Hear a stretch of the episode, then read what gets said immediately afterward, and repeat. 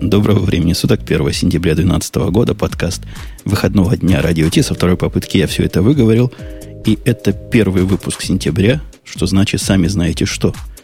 И те, кто были в прошлом подкасте, тоже знают, что следующие представления могут вас поразить, обрадовать и засюрпризить по самой не могу. Первый сюрприз сегодняшний. Бобук. На сцене Я? Бобук. Ты сюрприз А сегодняшнего дня? Не, ну, во-первых, это неправда. Какой же сюрприз, если я каждый раз прихожу? А, во-вторых, конечно же, все знают, что сегодня у нас 1 сентября, первый, первая суббота э, Нового года, в смысле нового месяца. Это означает, что у нас сегодня День знаний. э, в первую очередь для тех, кто думает, что они гики. Такая Я- слоновья доза Да. знаний в первый же день. Это говорил Грей. Бобук и Грей это на самом деле не сюрпризы. А вот сюрприз первый раз. Первый раз не в этом эфире, заметьте. В этом эфире она вроде бы была условно. Хотя в основном молчала, стеснялась и краснела на той стороне провода. Но первый раз в гиговском выпуске, впервые на нашей арене, тяжелые дни, Ксения, Ксюша. Привет, как я как краснела. Никто не видел, к счастью. Всем привет. Я ее предупреждал. Никто не видел. Я ее предупреждал, что сегодня у нас тема суровая. И сегодня мы спросим по полной. Это уже не представление. Дебют прошел. А теперь это даже не дебют и даже не премьер, а просто страшные будни. Бобу, ты готов ее в страшные будни сразу ввести первой темой, которую мы... Конечно, не, я готов. Я сегодня наконец, знаешь, вот э, простите за напоминание о неприличном, но я очень люблю, э, почему все мальчики считают, что групповуха это замечательно. Простите, сразу с места в карьер. Потому что есть прекрасная возможность пофилонить. Так вот, наконец-то у меня в гиковском выпуске будет прекрасная возможность пофилонить. Понимаешь? Нет, ты хочешь сказать, что буду один я говорить? Ты думаешь, Почему? Ксюша сможет что-то сказать? Конечно, Ксюша сможет тебя поддержать наконец-то. Ксюша, как ты относишься к MongoDB? К MongoDB я отношусь замечательно, но я думаю, что э, все наши пользователи, которые любят гиковские выпуски, но в то же время очень их боятся, хотели бы, чтобы я задавала вам вопросы, на которые они сами не знают ответов. Поэтому я сама ответы давать почти не буду, и Бобуку не получится филонить. По-моему, она отмазку слепила. Причем такую, которую ну, в старших классах средней школы могут лепить. Ну ладно, хорошо, ладно. Групповуха откладывается. Давай действительно э, поговорим, о, про, поговорим про Mongo, тем более, что это первый нормальный вот такой мажорный релиз, э, на ко- который я сразу же не поставил и не посмотрел. То есть нам с тобой будет что обсудить. Э, зарелизился Mongo 2.2, зарелизился он на неделе, я уже не помню, там в среду или в четверг, как-то так. Э, и, по-моему, предыдущий стабильный релиз был 2.0.2, да? Как-то 2.0 был предыдущий стабильный. Что значит, по-твоему? Они все четные, стабильные, они четные, нестабильные. Тут Ну, система 2- паттерн есть. 2.0.2, говорю, был последний А, стабильный, ну, да? какой там нолик, кому интересно. До этого, до 2.2 был в девелопменте у них 2.1. Ты 2.1 доставил? Пробовал? 2.1 ставил, да, конечно. Но я, я не могу сказать, что я пр- пробовал все. В частности, самое интересное, как мне кажется, я как раз и не попробовал. Я не попробовал Aggregation Framework, э, потому что, ну, собственно говоря, у меня не было на это прямо сейчас времени. И я не попробовал новый шардинг. Давайте последовательно. Давай. Слушай, Ксюша, я тебя чуть Маруси не назвал. И подобный же вопрос хотел тебе направить. Ксения, в двух словах. Объясни народонаселению, которое пришло вот сегодня, первый раз в гиговский выпуск, что за Монго, о чем мы говорим и вообще почему это им интересно. Ну, Mongo — это не реляционная база данных. И это интересно, может быть, э, ну, то есть она работает быстрее. Это самое главное, что нужно о ней знать. И если вы организуете какой-то свой продукт, то, я думаю, стоит посмотреть в сторону Mongo или Cassandra, например. Хорошее, А теперь хорошее введение. А у меня встречный вопрос. А почему она, она вообще не база данных? Или один я считаю, что не база данных, а хранилище просто такое специально оптимизированное. Ты знаешь, я, как, когда мы с тобой прежде предыдущий раз спорили, уже лазил в всякие словари для того, чтобы проверить эм, разницу между этими терминами. Так вот, разницы между хранилищем и базой данных нет никакой. Ага, значит, я просто то же самое называю, но иначе. По-моему, по-моему база данных что-то настоящее. Там Oracle, там DB2, я не знаю, кто еще. MySQL при летной погоде, да? MS SQL, ну, если вы это в руки берете. А Mongo это чего-то из другой категории. Не хуже, не лучше, просто другая категория.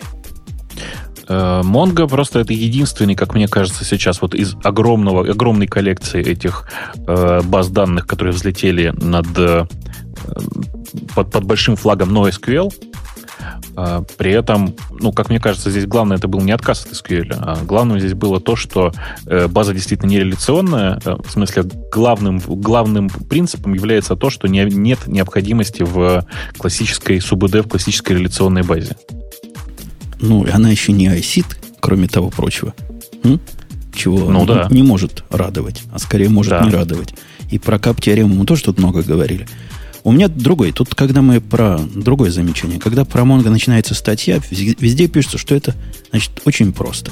Одна из самых простых баз данных, одно из самых простых для разработчика в установке и в конфигурации. Вы с этим согласны, что это одна из самых простых? С чем Ну, конечно. сравнивают они? А, я не знаю, с чем можно еще сравнить. Ну, например, Ну, есть- с Кассандрой. Вот Ксения про Кассандру упомянула. Я, пожалуй, с ней соглашусь. По сравнению с Кассандрой, она явно проще в настройке и в работе. Ксюша, да? Да или нет? Я надеюсь, да. А, не знает. Ну, Ну, надеется. просто, конечно, конечно, ты просто Ксюшу валишь с самого начала. Ты вот э, держи себя в руках. Ладно, я, Вот, буду, ну, я буду аккуратненько. Будь аккуратнее, конечно. Нет, важно тут вот действительно считаю, п- понимать, что Mongo сразу после установки готова к работе. В 90%, в 99 даже процентах случаев дефолтного конфига вам достаточно. Не поверите. Да ладно. Ну, ты что ты, Бобок, нас дуришь? Достаточно, достаточно. Это вот ты попадаешь в, в 1%. Все хорошо. Понимаешь, MongoD поставил, да, и думаешь, что можешь работать с этим. Это до первого милиционера. А как только милиционера увидишь, сразу вспомнишь, что там логинг есть. Если ты на одном ноде работаешь, его хорошо бы включить. А вообще хорошо бы два включить. И ман- мангоса запустить, да? Ну, ты понимаешь, это не из коробочки. Во-первых, во-первых, во-первых, логинг... Нет, если ты его собираешь руками, то, конечно, не из коробочки. Если ты его ставишь в Ubuntu, в Debian и прочих эм, замечательных э, системах, то ты его получаешь из коробочки. Логинг включен по умолчанию. Чуть- ты чуть- просто- Честно включен.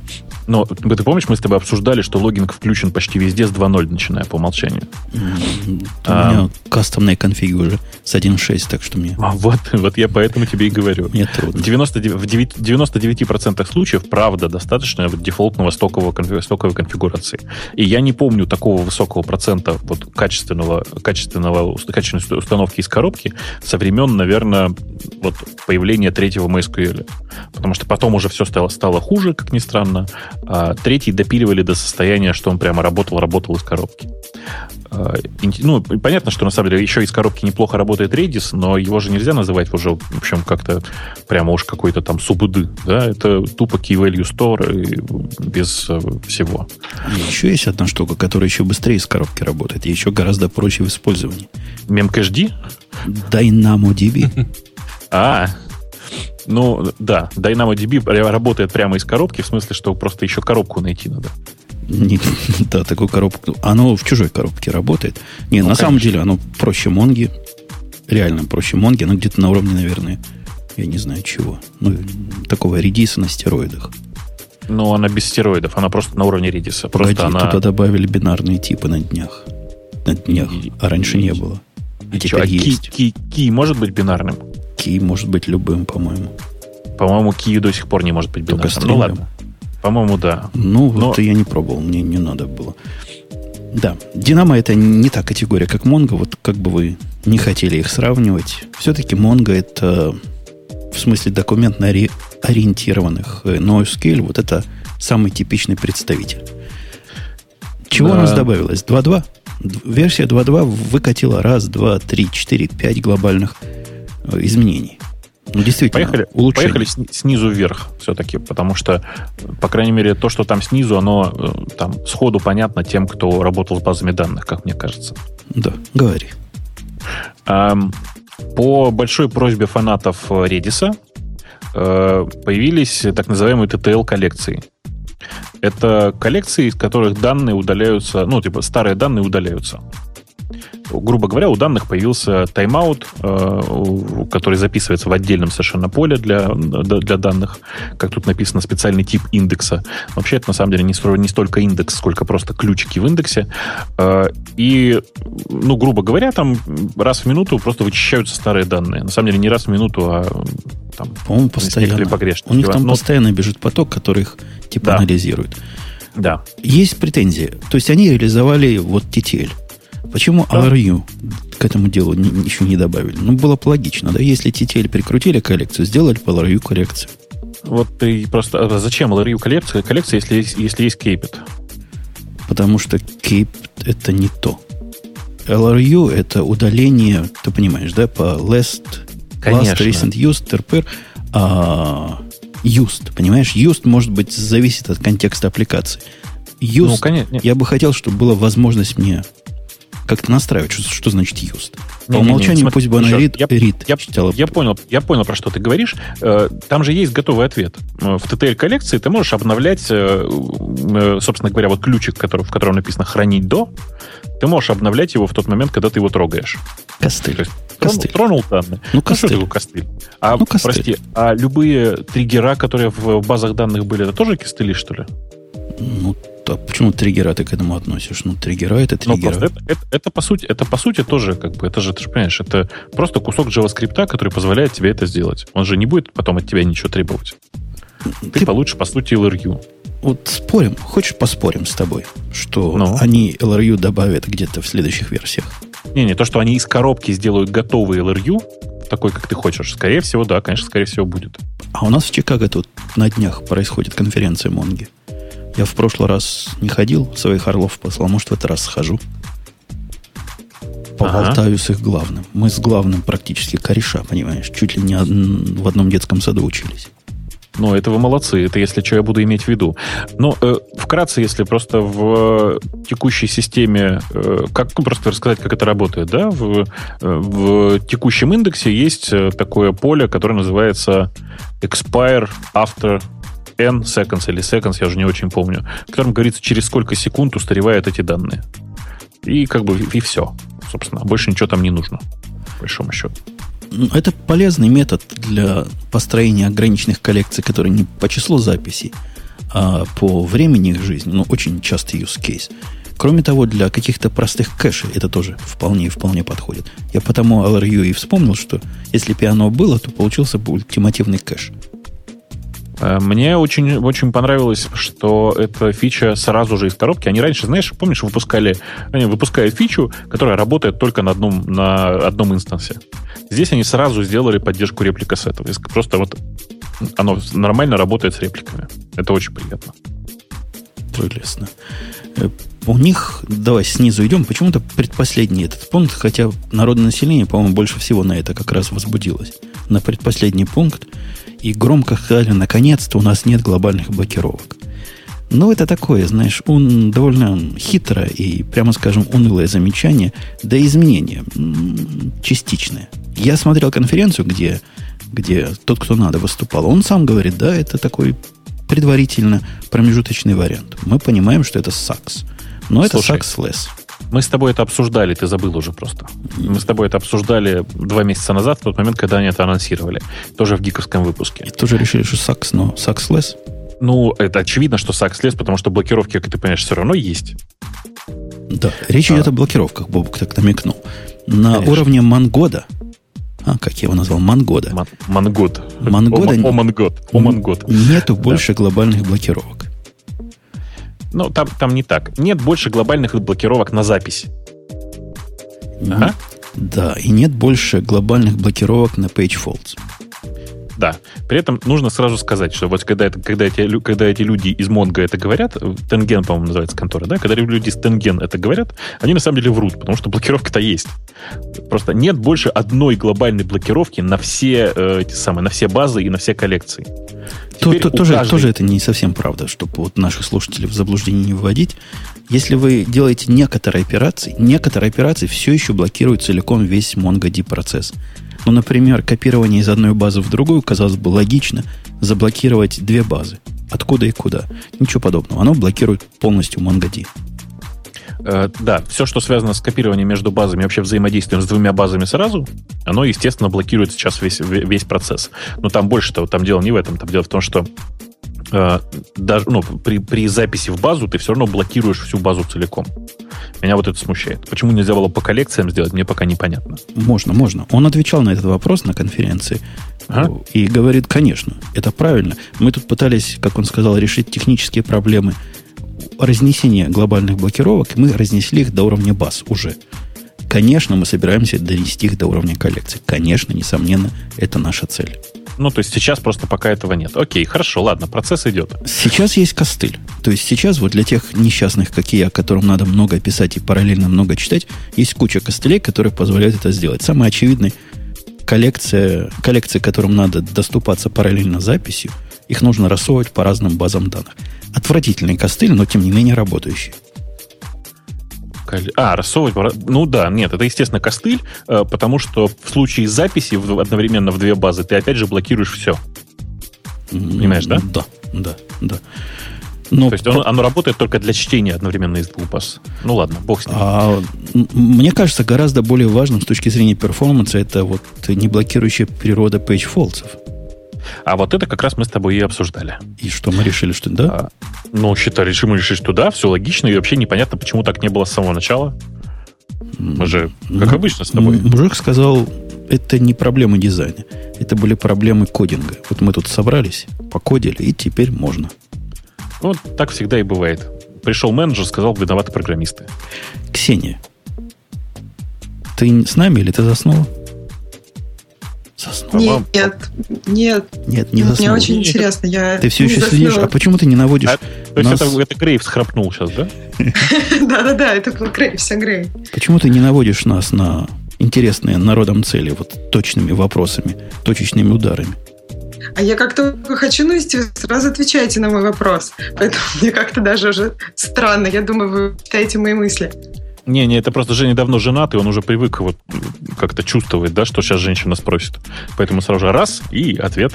Чтоб Жень. молчала. Да? часто она у него спрашивает про MongoDB? Мне кажется, периодически вот они поют. Сколько ж ты женат, Женя? Я иногда пытаюсь рассказывать жене подобные вещи. Она говорит, как хорошо, что я не стала работать программистом, послушавши меня. И в процессе засыпает. Это прямо лучший способ укачать. Вот, давайте к следующей теме. Параллелизм – крутое дело. Бобук утверждает, что мы все это обсуждали. Я спорить не буду. Он моложе, а у него память мы... лучше.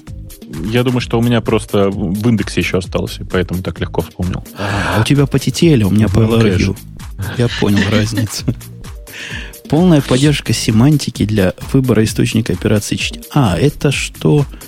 Это, это я вспомнил, что. Ну, расскажи, Бог, раз я вспомнил. Не, я, я, я не понял, что это, расскажи. Я пытаюсь понять, что это написано русскими буквами. Это такой костыль. Объясняю. Если у вас есть база, ну, Mongo есть, которая как реплика сет сделана, и вы не потянули шардинг прикрутить, а, ага. Понимаешь, да, о чем я? Да, да. То да, у да. вас есть возможность более или менее гибко указать, с какого места, с какого именно из узлов будет читаться. Э, до этого оно читалось всегда с primary. То есть запрос по умолчанию read идет на primary, а остальные, значит, стоят и проставят. Зачем это было сделано, в принципе, понятно, да, чтобы обеспечить лучшую консистенцию. Чтобы оно не, ну, было ну, не такое винчуальное. Нет, конечно, да, но э, нужно же понимать, что при этом все остальные машины тупо всасывают данные из мастера и стоят и курят, что называется. Точно. А есть миллион с половиной задач, даже полтора миллиарда задач, когда нам прямо сейчас данные не нужны. Например, мы логи какие-то анализируем, да, или какую-то статистику глобальную там за 20 лет считаем, плюс-минус минута нас не волнует. Чего нам трогать при этом главного мастера? Да, конечно. И там в большинстве случаев, если ты, не идет напрямую работа с каким-нибудь пользователем, да, который вот сейчас сохранил данные и хочет сразу их увидеть, э, никакой проблемы читать с реплики нет. И считать длинные какие-то там вычисления тоже логично на реплике. Ну, вообще, это же очевидная штука, как оказалось. Ну, оно входит в ортогональность некоторую. Когда ты пытаешься вот это представить и шардинг, то одно другому не то, что не мешает, они примерно про одно и то же с точки зрения распределения доступа. Но шардинг это все-таки более правильное решение, да и сами они говорят, что ну, если вам надо действительно параллельное чтение, ну, подумайте о том, чтобы сделать шардинг. Не-не, э, это, понимаешь, это, это костыль, но костыль, он специально для тех, кто привык к такой модели. То есть, который привык просто к репликации. Короче, это для мигрантов с MySQL. Понимаешь? Понимаю. Ой, понимаю. Ты вот все объяснил, теперь я понял. И я для себя больших, э, больших использований вот этого не нашел, я не знаю. Ну, бэкапы, ну, бэкапы, наверное, хорошо. Вот для бэкапов самое оно, правильно? ну, бэкап, ты имеешь в виду под бэкапом, ты имеешь в виду такие данные, которые, которые складываются и практически потом не читаются. Не, да? я имею в виду горячий бэкап, например, а, полной коллекции. Понял. Ну, так можно, да. Делать, можно. делать shard а замечательно. Кто-то там нас в, в чате спрашивает, поддерживает ли оно multi-master. Ребят, ну мы про это говорили сто тысяч раз. Вот реально сто тысяч раз говорили уже. Э, еще предпоследний пункт, или предпервый пункт, появился новый sharding, который они правильно называют sharding, который понимает теги, а люди, которые объясняют это, неверно говорят, что это для географического, для решения проблем нахождения ближайшего нода. Эти два замечания связаны, но одно с другим ничего общего не имеет, по большому счету. Не-не, они просто э, почему-то решили, что здесь речь идет о ближайших потребителю данных. А на самом деле здесь речь идет о том, чтобы э, данные, которые связаны друг с другом, вы же помните, да, что мы сказали, что это не реляционная база, и здесь сложно установить какие-то реляции. Так вот, чтобы данные, связанные друг с другом, лежали в одном, в, в одном куске шарда на одном физическом узле. Это тоже не совсем точно. Это всего лишь метаинформация, которая позволяет управлять шардингом. То есть теперь в шардинге можно указать набор этих э, получателей, этих чанков, которые будут тем или иным тагом помечены. Как вы это используете? Это 150 миллионов использования. Действительно, ну, можно, можно типа Акамая построить, если ваш так будет это название страны, континента или города. Ну, мне кажется, что все-таки первично здесь, ради чего все это делалось, повторюсь, ради того, чтобы более плотно укладывать в шарды данные, связанные между собой. По крайней мере, вот все, что я читал в листах рассылки, было все связано с этим, а вовсе не с построением Акамая, ну, в смысле, а вовсе не с построением CDN, давай так говорить. Ну, это полезная фича. То есть чуть-чуть метаданных да. добавили. Полезная совершенно штука, и, по-моему, совсем несложно реализована на их стороне должна быть, если я понимаю, о чем я говорю. Ну, э, здесь просто нужно там сказать, да, что для большинства современных баз данных управление шардингом вообще не предусмотрено. То есть Oracle умеет управлять шардингом, но, например, э, как, э, я не знаю даже в чем сейчас Короче, в, Кас, в, Кассандру. В... Про Кассандру спроси. Ксения у нас специалист по Кассандре, судя по всему. Вот валит и валит. Да, я не хочу расстраивать и позориться в первом же выпуске, но я очень отдаленно отнош... ну, как бы, имею отношение к базам данных, но не очень интересно. Я уже почти готова задавать вопросы. А сейчас, подожди, мы до, до конца вот э, текущее, текущее обсуждение дойдем и будем с вас вопросы с Греем стрясать, так сказать. Вот этот а, первый пункт, да, который Бобук да. пытается сказать, я у него вырвал. Мне Давай. он кажется позорищем. О, боже мой, слушайте, нет, мне кажется, вот позорище, мне кажется, другое. Э, у нас в чате кто только что кто-то нашелся, кто спросил, что такое шардинг.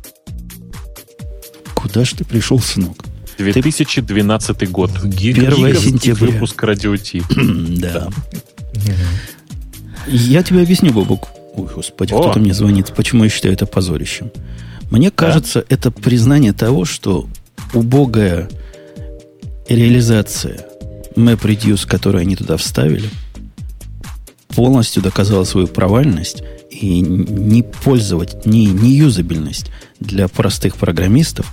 И вот они прикрутили такой костыль. Ты сейчас про то, что э, большая часть людей не в состоянии пользоваться MapReduce? Совершенно верно. Большая часть людей не понимают, как к такой базе данных, которая про объекты, про документы, да, про коллекции, как прикрутить такую суровую функциональщину, как MapReduce. А, я тебе вот что хочу сказать. Большая часть людей действительно не воспринимает MapReduce, но связано это в основном со сложностями синтаксиса. То есть и у Mongo тоже, несмотря на то, что они кучу сахара туда положили, все равно очень неприятный синтаксис вокруг, вокруг MapReduce. Не, ну еще бы, на Mongo программист нормальный, да, нормальный, вот типа нас с тобой.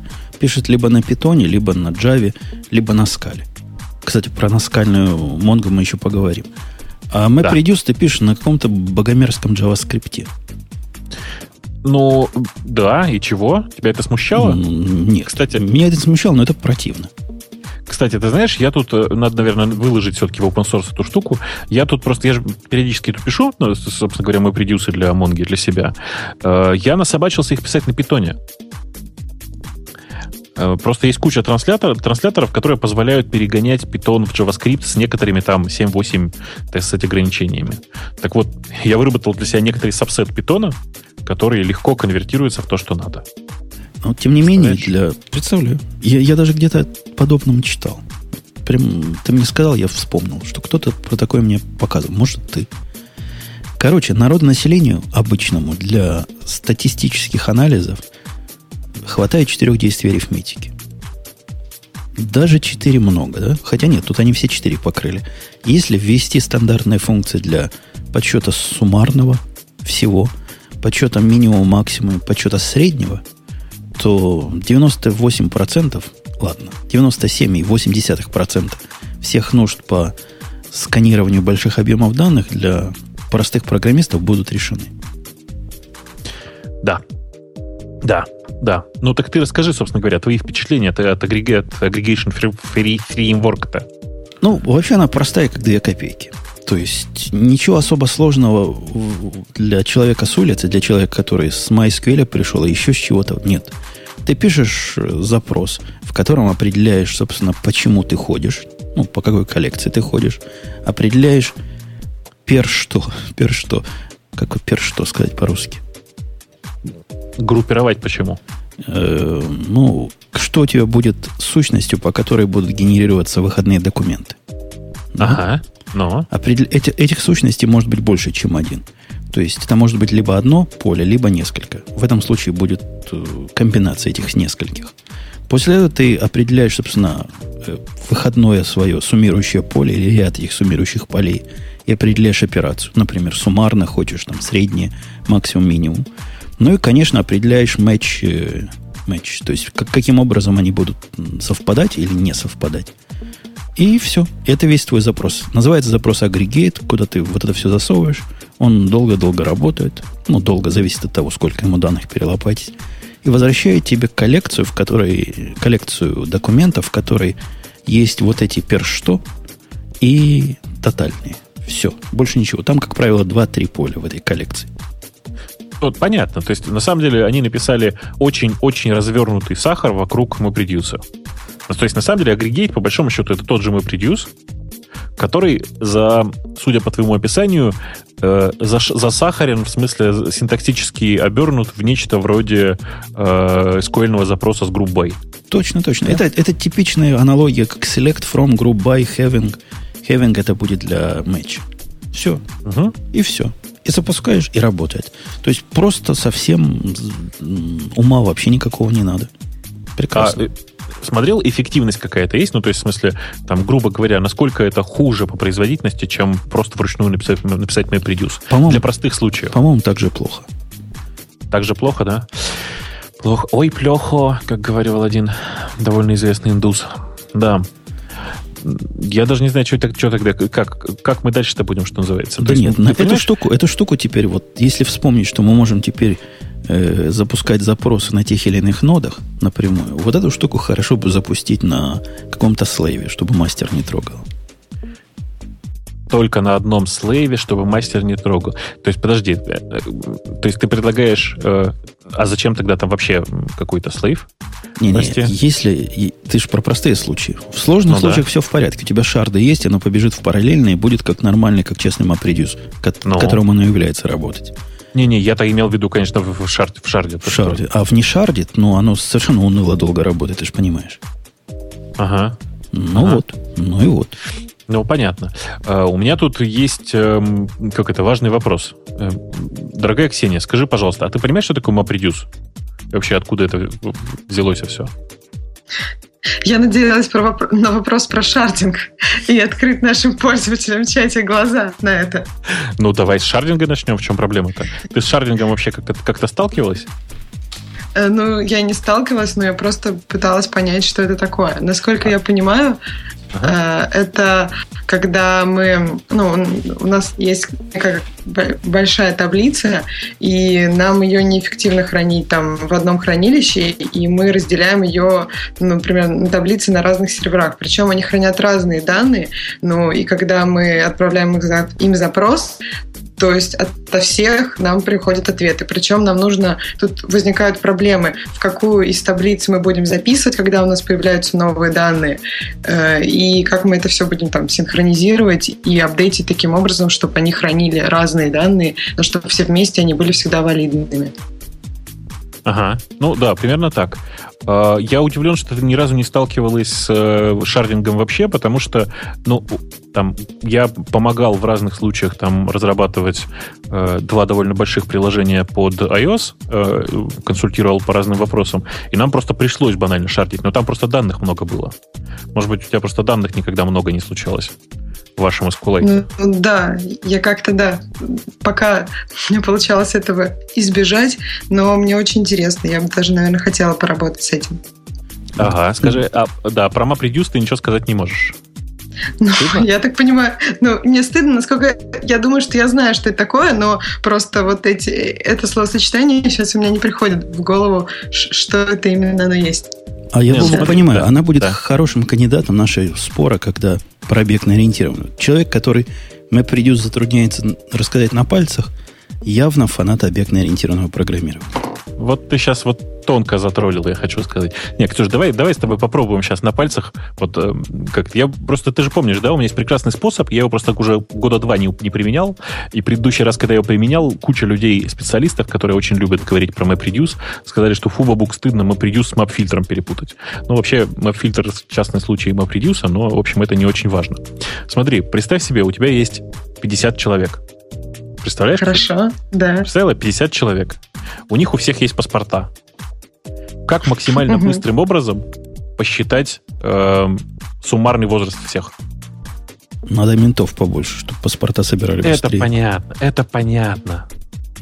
Естественно. Ну, просто какие еще варианты есть? В смысле, ну можно взять там, я не знаю, больше людей, там, как-то их распределить по группам, чтобы посчитали вначале внутри группы, например.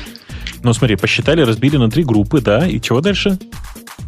Ну, и как бы сложили результаты в группе, и потом сложили все вместе. Ну, все, ты знаешь, что такое MapReduce. Вот это оно. Мы сначала мапим задачу на всех. То есть мы говорим, вот у нас есть три, три группы, мы каждый из них говорим. Мы тут сумму считаем. Пожалуйста, посчитайте сумму у себя. А потом ты все это дело редюсишь, то есть суммируешь то, что прислали тебе все эти три группы. В результате у тебя максимально быстро получается твой результат. А вот когда все. фильтр? А фильтр это то же самое, только, например, нужно сказать, э, э, типа, нужно собрать сколько людей, не, не даже не сколько людей, да, сколько в, в Настоящей русской людей, национальности. Русской национальности или, или старше 15 лет, старше 16 лет. Угу, понятно. Сколько, сколько среди этих 50 человек э, э, незамужних девушек до 25? Ну, такие варианты, понимаешь, да? Слушай, а да. а про замужность сейчас в паспорте есть печать, да? Конечно, а вот про национальность Про национальность нет, нет поэтому мой пример, да, устарел. Из Советского Союза. Вот, да. А к чему мы все это? Про агрегейшн как-то говорили? Ну, да, но вообще все это, естественно, не будет на самом деле работать, потому что половина спрячет паспорта, вы же знаете. Девушек. А, конечно, половина не, не признается, сколько им лет. Мы с тобой просто про, про агрегейшн заговорили, и про, я начал говорить, что агрегейшн само, сам по себе, судя по всему, по крайней мере, вот для тех, кто пользуется Mongo, опять убьет прекрасную возможность понять же, как, как на самом деле работает MapReduce. Потому что я сейчас посмотрел на э, экзамплы, пока вот все это обсуждалось. Там действительно очень простой синтаксис. Он настолько простой, что ну, там, он маскирует все. Ты не понимаешь на самом деле, где это все работает и как это все работает. У него, кроме того, вот того, что мы рассказали, операций, мы про операции рассказали, есть еще такие пост, э, пост, пост, постфиксы. Например, можно отсортировать получившийся группированный результат. Можно сгруппировать получившийся результат. То есть flexibility то самое – просто замечательно. Я, сколько, 97%, теперь увеличу до 98% всех случаев в жизни будут этой штукой покрыты. Ну да, да, да. И я же говорю, самая большая проблема в том, что для меня, по крайней мере, самая большая проблема в том, что большая часть этих самых замечательных людей, которые могли начать понимать, как работает MapReduce, из aggregation, из, из aggregation фреймворка теперь не, не будут понимать совсем этого. Ну, и, ну и ладно, может оно им и не надо. Может быть, лучше порог вхождения ниже. И народ будет писать эффективные распределенные запросы, не понимая, собственно, чего они творят. Да, да. А как раньше было до этого? То есть нужно было указывать там диапазон узлов, в котором ты должен ходить, и агрегировать это вручную? Нет, раньше надо было писать честную map-функцию, честную reduce-функцию. И она бежала mm. именно map-reduce, вот как, как, как раз как Бобук рассказывал про девушек, так и бежала. Кроме того, была возможность, да и наверняка она осталась, у, него, у них там был какой-то синтаксис для суммарных операций все равно. Это был не aggregation framework, а нечто страшное, которое блокировало всю базу данных. И что-то оттуда вы не... Помнишь, Бобок, было что-то такое? Я да, даже да, когда-то да, да. пользовался. Я не да, знаю, переводилось да. ли оно в MapReduce. По-моему, это был какой-то сбоку стоящий костыль. Не, не, это, это какой-то боковой костыль был, он никак в MapReduce не переводился совсем. Ну, работал чудовищно медленно, то есть пользоваться этим нельзя было. То есть, насколько MapReduce на небольшом количестве узлов работать не шустро, то это было вообще жесть. Жесть. Жесть. Жесть. По поводу жести. Тут э, люди, которые Play Framework пишут. Ты слыхал про Play? И даже Play да, конечно, конечно, конечно. Оказывается, те же самые люди посмотрели и сказали, что Play Framework, который крут настолько, что его взяли в Scala Foundation, или как он называется, вот этот набор, наскальный набор, в котором кроме скалы есть Play, AK, SBT и все, по-моему, да? И все. Ну, наверное, все. Я, я, я не настолько слежу за этим делом. Ну вот Play туда взяли. Play был там последний член. Так вот этот член, многочлен, те же авторы написали реактивный Mongo драйвер для, для работы с MongoDB через скалу в неблокирующем режиме. А, я даже, честно скажу, скажу, что я даже посмотрел на, в тот момент на э, текущее его состояние. Это было там два дня, там, день, что ли, назад. Два дня назад, наверное. Э, и я не понял, в чем там вся, вся реактивность. Так что тебе сейчас придется рассказывать. Я его не смотрел. Но речь, собственно, я, я про него читал. Э, речь идет о том, что можно что происходит сейчас, когда ты в полностью event-driven фреймворке, как Play, ну или для наших простых слушателей, это как Node.js у них на JavaScript называется такие event, event фреймворки для серверов. Node, я не путаю, да? Node.js? По-моему, да. По-моему, это называется Node.js, да. Во, а По-моему. У, у нормальных это Play, да? У тех, кто, тех, кто настоящий. Так вот, там все хорошо. То есть приходит событие, на него реагируешь, в общем, хендлеры туда-сюда. Ну, собственно, тут про event-driven нам рассказывать просто стыдно. Но в этом самом event-driven мы-то понимаем, самая главная проблема в чем? Проблема в том, что длинные операции это, это как серпом по event-driven архитектуре. В любой архитектуре возьмите Netty, возьмите Play, возьмите новое NIO 2. Если вы чего-то долгое делаете в обработчике, то вы сами себе злобный Буратино. В этом месте Но... Ну? вопросов нет. Ксения, для этого места понятно? Почему злобный Буратино? Понятно?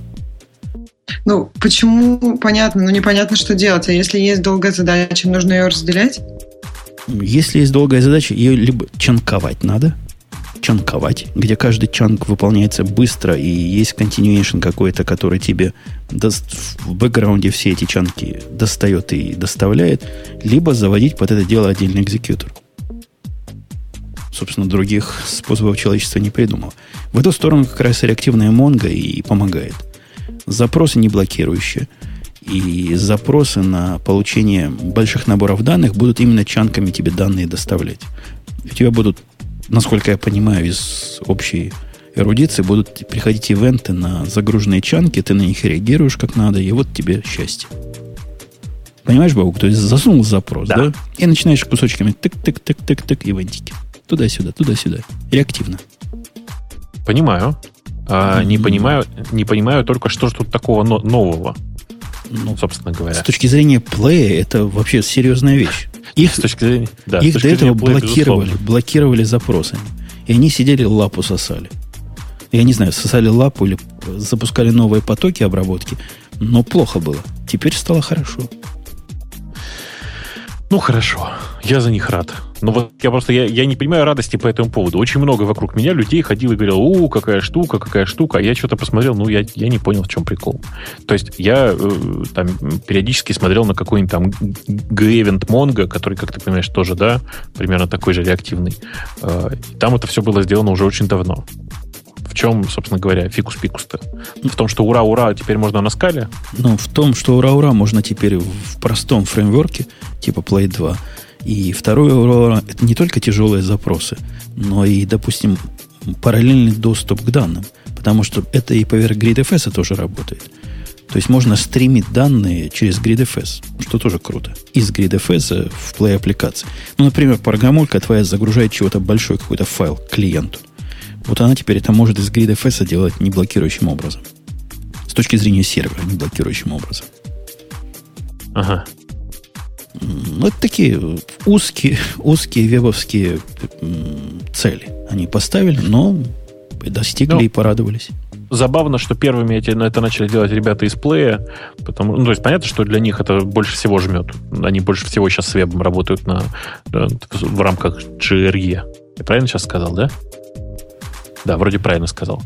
А, ну, то есть я просто подумал, так мне кажется, что сейчас они больше всего работают с современным вебом внутри э, Java машины. Как тебе формулировка? Ну, вообще ты как-то забываешь весь этот JE, который вокруг нас цветет и плохо пахнет. Не-не-не, я же сказал специально современным вебом. Ах, современным. Не в Enterprise. Конечно. Не в Enterprise. Понял. А они хотят, они, я имею в виду TypeSafe, вся эта, вся эта большая из, по-моему, 40 работников организации, которая стоит за коммерческой скалой и объединяет, как мы только что довели, довели до вашего сведения, скалу, Аку, SBT и Play, вот они деньжищ набрали, рост показали преогромный. Мы всегда смеемся с Бобуком, что с нуля расти-то легко.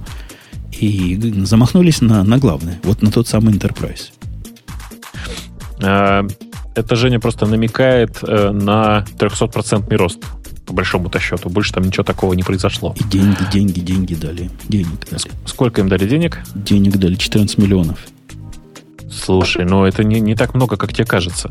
Mm-hmm. Если, если я ничего не путаю, я честно, я честно скажу, что я, я просто не очень в курсе, но если я ничего не путаю, то вот этой конторе, которая ведает, э, как называется, TypeSafe, я про новости вижу, то TypeSafe уже получал инвестиции, соответственно, у них это второй раунд, и во втором раунде получ, получить жалкие 14 миллионов в эпоху, когда Инстаграм стоит миллиард, знаешь, ну, ну как-то... Может, они специально не хотят много брать. Может, им много не надо.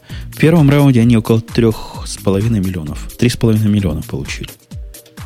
Это, Но... Ну. это же ученые. Там же собрались ученые. Ты понимаешь, сам Адерский, это человек университетского вида. Им лапу сосать просто сам Бог велел. Зачем много денег? Ну, блин, а что, у них жен нет? Жены привыкли быть главное, там нет ни одного котика. Вот это, кстати, очень точно, да. Ну смотри, они, да. у них 17 миллионов теперь всего, 17,5 миллионов общего финансирования. Организация Знаешь, 40, чат... 40 гавриков. В чате у нас очень точно написали. Это была сдача с Инстаграма. И на цель... это чаевые. При, при этих маленьких инвестициях они ни много ни мало нацеливаются на 6-миллиардный рынок Enterprise, который сейчас Java покрывает. Слушай, какое вложение в инвестиции? Представляешь, те, кто 17 миллионов вложили, а покроют 6 биллионов. Это будет рекордное покрытие. Там все средств. еще круче, Женя, потому что они целятся в 6-миллиардный э, рынок Java, то есть в рынок, который ежегодно оборачивает 6 миллиардов. Вот про что. То есть э, маленькая компания с инвестициями в жалких 18 миллионов планирует захватить рынок, у которого маркет в 6 миллиардов. Понимаешь? Я с сильными сомнениями к этому отношусь. Ну, если честно, тоже. К перспективам. Особенно по поводу 6 миллиардов. Но даже представь, если они всего 600 миллионов покроют, то 17,5 против 600, 600 миллионов в год. Это будет чудовищный успех. Ну, я не очень в него верю, если честно, потому что мне кажется, что в корпоративной структуре и в бизнес-структуре все это не очень, э, не очень принимают прямо сейчас.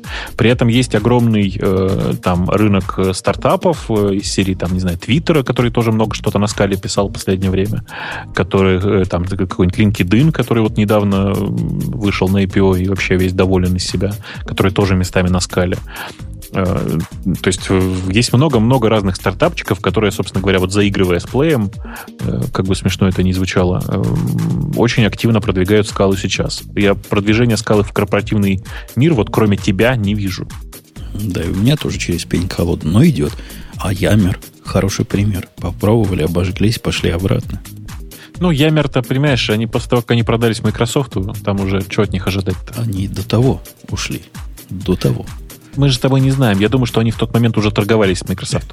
Microsoft сказал что угодно, но не скала здесь. Конечно. Никакой... Так, но-но-но, но скала here. Прелестно. Очень же... Прелестно. Да. Ксения, не будет ли бестактностью спросить тебя, что ты вообще... Как ты к скале относишься? Как я или как Бобук? Я к скале отношусь так же, как к Java, наверное. Я просто... Мне вот интересно, почему именно на основе Java так много языков сейчас создается, и они даже становятся, ну, наверное, они выходят за рамки, там, скажем, институтских проектов. То есть они уже идут в массы, но, может, не в такие большие, как Java. Вот как вы думаете? Погоди, погоди, ты вопрос не совсем точно ставишь на базе JVM, не на базе Java. JVM, да. да а встречно, а на базе чего еще делать? Как? Что, на, на базе Далвика? Много всего. Ну, чего? Даже на базе C. Ну, C это, это что?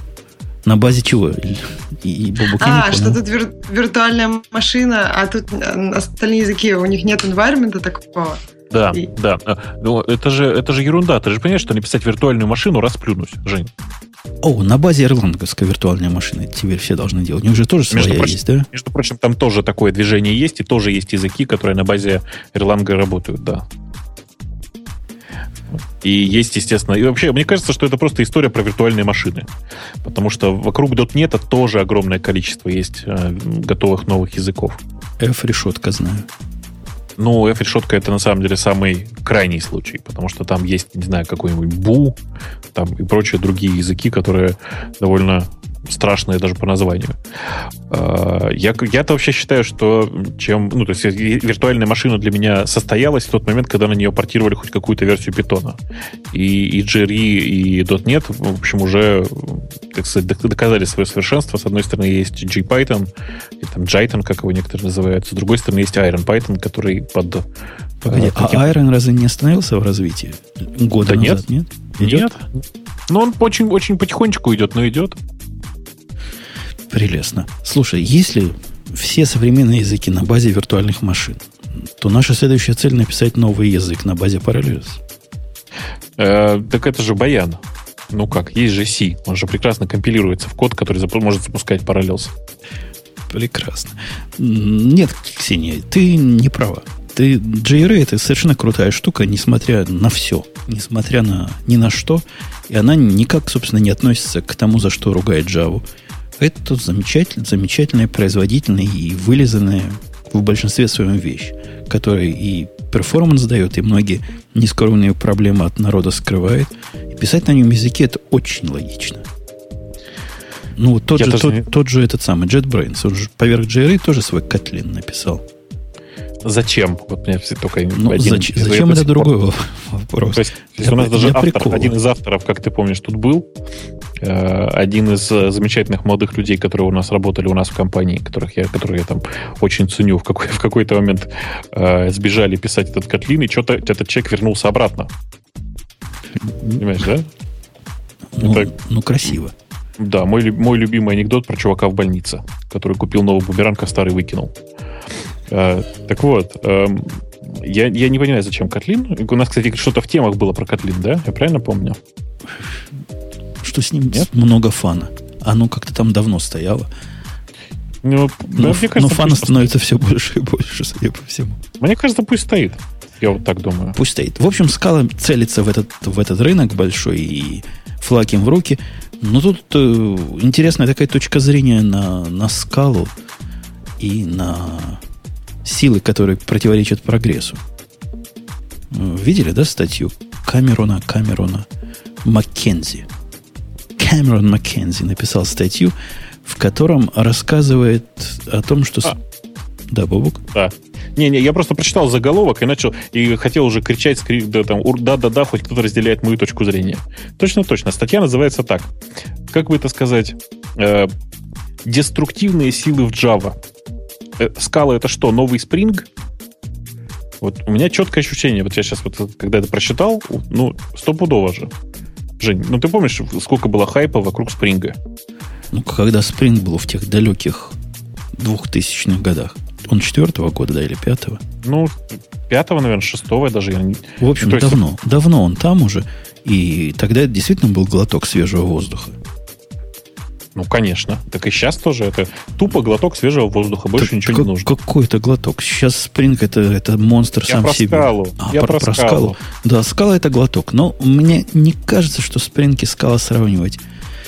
Ну, автор о чем говорит? О том, что э, вот эти всякие умники, типа Spring, которые завоевал весь мир, они настолько умные, что весь мир как раз считает его теперь стандартом де-факто.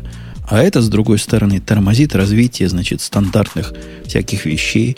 И то, что называлось J2E, как-то отходит в сторону их технологии, а значит, везде под этим Spring понимают. И, мол, скоро то же самое случится со скалой. Там, где вы хотите веб-программу написать, вы будете от большого ума ставить play, и код будете вписывать туда на скале, и будет вам такая, такой же бардак, как сейчас со спрингом. Ну, да, скорее всего, и что ну, весь мир развивается по спирали. Вон Samsung, видишь, все по спирали у Apple. Ничего. Мне не кажется, что это сила, которая дистраптив с точки зрения Java. Э, да и скала сама по себе, не, не скала, Spring, он сам по себе всего лишь отвечал на вызовы времени. То есть, как, как много индейцев посадить, чтобы у них голова не болела, и они могли код писать. Такой был вызов. Но скала это какой-то другой вызов. У нас уже столько много индейцев, что нормальному человеку нет работы. Вот скала в эту сторону. Ты знаешь, вот я, я сейчас, смотри, сейчас я грамотно привлекаю Ксюшу. Смотри, пожалуйста. Внимательно. Смотрите и учитесь. Ксюша, скажи, пожалуйста, а ты Руби Майн посмотрела? Ха-ха-ха. Эм, да. Эй, есть кто жив? Знаешь, да. есть, такое, есть такое большое сейчас движение вокруг э, э программистов для iOS. Они, э, многие пытаются писать на Ruby. Есть э, целых два отдельных проекта. Самый большой называется Ruby Motion, который позволяет писать э, приложения для iOS э, на Ruby так, что они даже проходят модерацию в App Store. Не знаю, по мне так это какой-то кошмар и позор. Ну, во-первых, я люблю Python, или Python, как, наверное, а? правильно. Вот. А во-вторых, ну, я скажу страшное, мне нравится Objective-C, и иногда даже мне кажется, что правильнее что-то писать на C, потому что то, что будет написано на Ruby, мне как-то не верится, что оно будет быстро работать. Если это две кнопочки, то это быстро и просто написать на Objective-C. А если это сложное приложение, то на Ruby мы точно не добьемся скорости адекватной 60 FPS или еще там чего-нибудь такого, что хочет Apple и пользователь. Ты знаешь, я тебя разочарую, но там все хорошо. Там, в смысле, там внутри большая часть кода скомпилирована. То есть там вся, вся как раз история это в том, что это по большому счету даже не интерпретатор. Так что, в принципе, он работает с приемлемой скоростью. Я, на самом деле, я тебе вот на полном серьезе советую посмотреть. Оно так немножко расширяет созда- сознание. Э, ну, по-моему, rubymotion.com или как-то так оно было. Э, и это довольно забавная штука сама по себе. Погоди, есть... это кросс-компайлер, что ли? Ты вообще про что? Э, это, давайте так скажу, значит, э, ну, по большому счету, это, это не совсем кросс-компайлер, это такая штука, которая... Там внутри есть, конечно, интерпретатор Ruby, но большая часть системных вызовов, она давным-давно переписана на Objective-C, и как бы никаких проблем не возникает. То есть это не не, не тупо бридж вокруг Ruby и Objective-C. Это именно целенаправленно написанный целый SDK, Э, у которого даже main loop, если ты понимаешь, вот в, в рамках, так сказать, обычных приложений, он внутри Objective-C крутится. То есть Ruby там скорее для, не знаю, для скриптинга, что ли. Понимаешь, да? При этом все приложение целиком пишется на Ruby. А я вспомнил кое-что. Да? Я вспомнил, что у нас Грей есть. Та-та-та-там. Да ну. Да. У меня к тебе вопрос, Грей. Просто как к родному. Ну, Ты представляешь себе объектно-ориентированное программирование? На пальцах, да? Представляешь? Объекты, данные, какие-то угу. сущности из, э, из да, жизни. 20 все лет это. назад про это даже читал. Да, какие-то сущности из жизни они определяют. Много ли ты видел таких сущностей в жизни, когда абстрактная фабрика въезжает в процесс? Как, как Не понял. А даже меня колеса? Да. Это, это я пытаюсь вам, вас, нас всех перевести на тему – Почему объектно-ориентированное программирование это полнейший отстой и реакции на, на то, что он действительно полный отстой, и идеи о том, почему он неповторимый отстой. На втором слове э, второго абзаца я можно зависну. Это слово Erlang. Я прошу его ко мне не поменять. Пока мы не перешли к этой волнующей теме, на которую, я думаю, Всем есть что сказать. Всем. Mm-hmm. Всем. У Бобука была идея замечательная. Бобук, у тебя была замечательная идея с точки зрения кадрового состава нашего шоу. Я тебе Подожди. даю микрофон в зубы. Я пытаюсь, а я пытаюсь понять, ты про что сейчас? Ты, про, ты хоть намекни. У, у нас демократия. У нас демократия. Правильно? Это в каком смысле? В том смысле, что как я скажу, так и будет. Нет, у нас демократия... Неправильно говорить, что это демократия. У нас деньгократия. Манекратия. Ограниченная. Манекратия. Ограниченная деньгократия. Так. А, мы тут посовещались и решили, знаете, у нас, эм, как вы понимаете, происходит некоторый пересмотр состава. И вот у нас Ксения сегодня, и вообще у нас прямо целая очередь из девушек образовалась. И поэтому мы тут решили, что, наверное, неплохо предложить и вам тоже немножко поучаствовать в процессе кастинга. Но э, поучаствовать просто так, в смысле, ну, там, не знаю, ходить и голосовать, это же глупо, да? Поэтому мы решили так. Значит, э, мы э, каждый сам по себе каждой девушке. Самим девушкам рассказывать ничего не будем.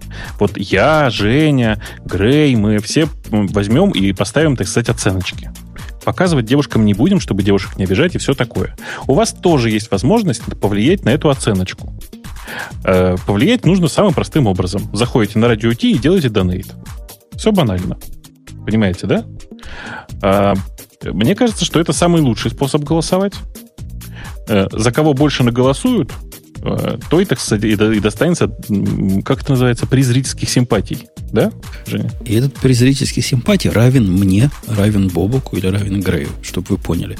То есть приз, чем больше, чем больше за девушку получилось э, денег, тем девушка, значит, с вашей точки зрения, более подходящая. Вот очень Короче, простой принцип. Мужики, у вас и, и не только, у вас один голос из четверых что, собственно, 25% решения. Это дофига. Это, это дофига. Ну, это прямо реально дофига. Это а, реальный шанс ввести в ступор процесс принятия решения. Да, да. У вас есть шанс поставить нас в неудобное положение. Вот особенно Женю. Особенно Женю в особенно неудобное положение. Это ты про последнюю претендентку вспоминаешь? Да, я прямо что-то... Почему как... последнюю? Я надеюсь, она не последняя. Ну, и, и да, если что, мы продолжаем, так сказать, не то чтобы набор, а продолжаем принимать заявки. Обязательно приходите. Вот э, меня, кстати, очень интересует конкретный вопрос. Ксюша, скажи, а ты сама-то как к этому относишься? К чему? К кастингам? Очень плохо. К любви за деньги. Но это не любовь за деньги. К любви за деньги еще хуже. Погоди. Могу ну... рассказать свое мнение в после шоу. Ксения. Знаешь, там в чате очень правильно кто-то написал. Я слишком стар, чтобы платить за женщин. Конец цитаты. Ну, это же не плата за женщин, ребята. Это же просто голосование такое. Причем здесь деньги? Вы же можете как бы и, ну, и не, не платить. Это же, ну, Тогда за вас решают. Ваше личное мнение, конечно. за вас и так все решают. Так теперь конечно. за это за вас решат. Совершенно бесплатно за вас умные дяди да. решат. Давайте расценивать это действительно не как э, плату за женщин. Это приданное. Понимаете, да? Оброк. Два ну, козла, слушай, надо. И когда вы дойдете до барщины... Ксения, слушай, серьезно, вот у тебя есть шанс. Ты Не же... можно своих козлов привезти. Не надо у нас Полная компания, что Слушай, Ксения, у тебя есть шанс уникальный. Ты ведь первая, понимаешь? То есть ты сейчас можешь задать тон. Скажи народом, которые полезли уже в машну, в свою машну. Мне неприлично как-то, когда они в машну лезут. Кошелек свой. В кошелек они полезли. В кошелек. Машну оставили. Что в кошелек. Надеюсь, что больше никуда. Точно. Чисто в кошелек полезли, чтобы раскошелиться. Объясни им, почему, собственно, за тебя они должны кошелиться? Я думаю, я хочу радио Ти стало немножко ближе к народу, и чтобы все те, кто говорили, что они его не понимают, поняли бы и получили то, ради чего они приходят сюда. Новые знания, ну и фан тоже. Ага. То есть это такая предвыборная... И тут ты должна бы еще добавить, а еще ты хочешь Обещать. мир во всем мире. Да-да-да. И тут я должна да. сказать, я, я это обещаю. Через там, через два выпуска точно все будет. Ну и, конечно, не исполнить своих обещаний, как обычно бывает. А ты еще обязательно должна добавить свое отношение к гомосексуальным бракам, иначе это не предвыборная кампания. Нет, да, это, я... разумеется, не случится, потому что через, через два выпуска будет четвертая кандидатка. Наверное. Вот да, например, поэтому. Гомосексуальные э, браки в нашем контексте это твое отношение к Apple. Ты должна выразить. Ну, мое отношение к Apple и так уже известно, так что мне придется обожаю, лукавить. Обожаю. Придется лукавить, если сказать, что я абсолютно толерантна ко всем производителям и даже иногда люблю Samsung. Э, вот когда это Но говорила... странной любовью. Странной любовью, да. Э, Apple, да. Я, как все, люблю Apple в этом подкасте. И не могу ничего с собой поделать, но я понимаю, что они фейлятся тоже иногда. И да, я готова признавать эти ошибки и всем рассказывать о них.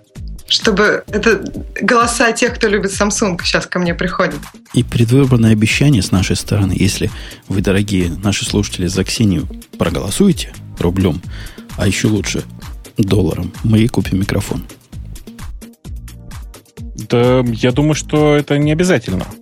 Я думаю, что если правильно надонейтят, то мы купим не только микрофон. Какой-то... Дилу на Канарах? Ну, это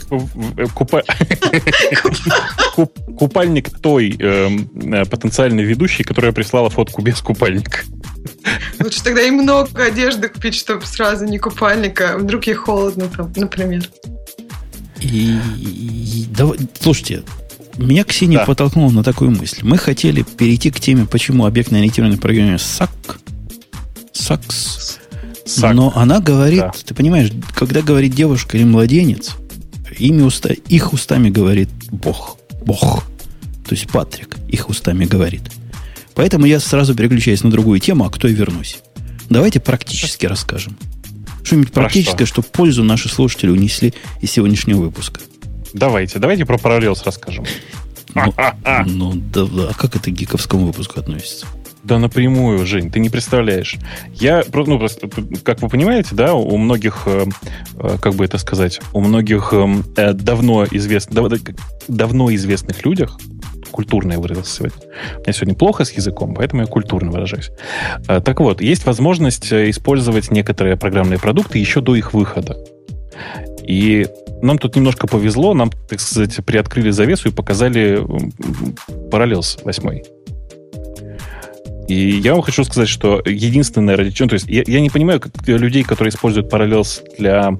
Э, как это сказать? Просто для жизни. То есть просто использовать э, виндовские программы или как, как для чего-то такого. Но вот если вы занимаетесь разработкой, и у вас Mac, и вы разрабатываете веб, и вам нужно смотреть на интерфейсы хотя бы одним глазом, ребята, у вас нет больше выхода и нет отмазки для того, чтобы не покупать Parallels. Я прямо вот, я когда это увидел, у меня прямо слюни потекли. Потому что, ребята, в Safari, у меня в Safari есть кнопочка «Открыть эту страницу в IE».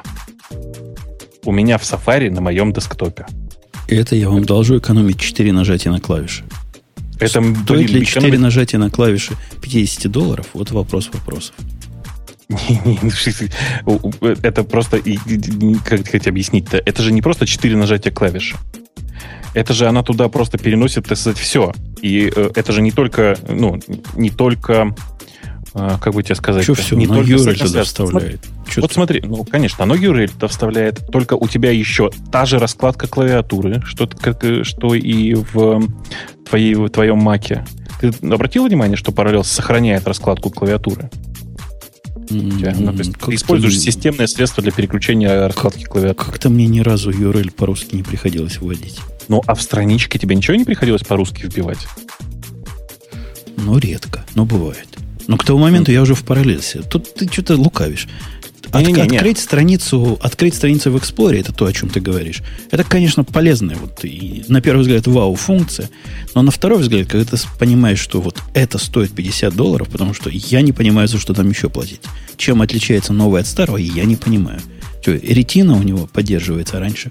Мне это но, пополам, собственно. Но тебе пополам, мне нет, конечно. Там, правда, довольно своеобразно поддерживается ретина, то есть она как бы как бы тебе сказать, перемудрили они немножко с ретиной, а, но при этом она работает. То есть, грубо говоря, ты можешь выставить э, разрешение, соответствующее реальному на твоей ретине. Ну, в общем, в отличие от э, Fusion, там можно пользоваться виндой на ретине. В да. пятом Fusion вот. тоже говорят можно. Врут. Не знаю. Врут. У меня я, я до пятого не дожил. Не-не, я дожил, врут. Можешь считать, что там пока, пока толком ничего не работает.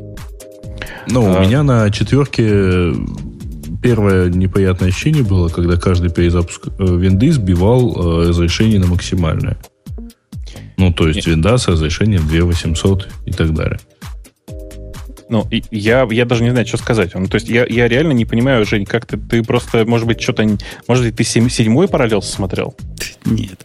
Я, Потому что, я да. не противник параллелса идеологически. Но практически, вот, Ксения, ты к параллельсу ведь относишься как-то, да? Как-то да, вполне себе. Ну вот смотри, я ведь простой, простой американский гик, у которого на компьютере бежит несколько virtual box виртуальных машин. И там мне захотелось запустить еще виндовую машину. В VirtualBox виндовую машину запустить, это себя не уважать. Мы понимаем, да? Это просто последний уже оплот извращенца. Поэтому я попробовал запустить там Parallels. Я не понимаю, почему при запуске Parallels у меня фризятся и тормозят до полной остановки виртуальной машины VirtualBox. Я не понимаю. При этом у Fusion 5 они как-то независимо живут. Ну, а у меня, у меня такой проблемы нет, Женя. У меня в VirtualBox живут для Vagrant разные мои виртуальные среды, Linux, юниксовые, а, и такой проблемы нет. Я не знаю, может быть, у тебя на твоей стороне что-нибудь? Ну, может быть, но я, собственно, человек простой и говорю стихами. Тут мне пишут, что на VirtualBox можно запускать Windows. Ну, вы попробуйте, попробуйте запускать. Запускать-то можно, только работает. Нифига не работает. Э, давайте, давайте по-другому. Попробуйте на, на VirtualBox восьмерку позапускать. Там тоже такой увлекательный процесс. Вообще прямо слов нету. А, что-то я хотел сказать. Так вот, Жень, просто на самом деле я, я-то от чего прыгаю и радуюсь. Потому что в новом параллелзе, кроме того, что, значит, кроме вот этой функции открыть VE, которая прям сразу бросается в глаза, есть э, там ну, нормальная максимальная интеграция с macOS, с текущей 10.8. А что это означает? Это что? что это, значит, это значит, что... О, сейчас, внимание, слушай. Нотификации от Parallels приходят в Notification Center. Представляешь? Нотификация от... Мистика. Подожди, а какие нотификации Parallels может посылать? Как Windows может посылать нотификации? Это что означает по-русски? Это означает, что в случае, когда у тебя э, в, с виртуальной машиной что-нибудь произошло, например, машина загрузилась, понимаешь, да? Да. У тебя происходит нотификация. Э, если тебе нужно, ты прямо из виндовского приложения можешь послать в центр нотификации. Ну, то есть, если ты пользуешься стандартными средствами Windows для того, чтобы всплыть нотификацию, понимаешь, да? То она придет к тебе в notification центр. Слушайте, дорогие слушатели, у меня есть для вас замечательное предложение. Всего за 50 долларов, всего за 50, за 49 долларов 99 центов я вам подарю скрипт, мною написанный, который из любой программы позволяет посылать нотификации в Notification Center. Вы будете так же круты, как новый ты, Parallels. Ты отстал от жизни, потому что э, этих, этих скриптов уже десяток, и для питона их минимум два, на Ruby их написано три. Я, ну, вас, есть... я вас умоляю, этих параллельсов уже десяток, и это не мешает этим ребятам брать с нас еще раз 50 долларов. Так что почему Но, мне подожди, не заплатить? Подожди. Fusion тоже деньги в, в следующий, в этот еще, еще взял с тебя, поэтому ну, ты меня не обманешь. Всего лишь в пятый раз. Ну, а эти всего лишь в восьмой, причем наверняка первой этой версии ты не покупал. Я всегда Жень, я, на твоем месте вообще я больше того, первых трех версий даже для Mac не было. Ну, то есть первая версия для Mac была PD3. Ну или 2.5, как-то так. Ну то есть не было Parallels 1, скажем. А еще есть Dictation, который, причем даже работает лучше, э, когда ты диктуешь из Mac в винду, чем если бы ты диктовал на нативной винде. Почему-то у них, например, в винде э, в консоль нельзя вводить данные их настоящим диктейшеном, а через PD можно. Ну, это, конечно, то еще удовольствие писать в виндовой консоли через диктейшн, но забавно. Да, что-то бегусь я по заметкам, которые я сам для себя тут оставлял. А, а, ну понятно, что да, большое достижение работает Bluetooth насквозь. В смысле, что я могу теперь гарнитуру подключить к, э, к виндовскому скайпу, например. Зачем, не знаю, но прикольно. А, что еще? А, а, ну, по-моему, все так вот сходу.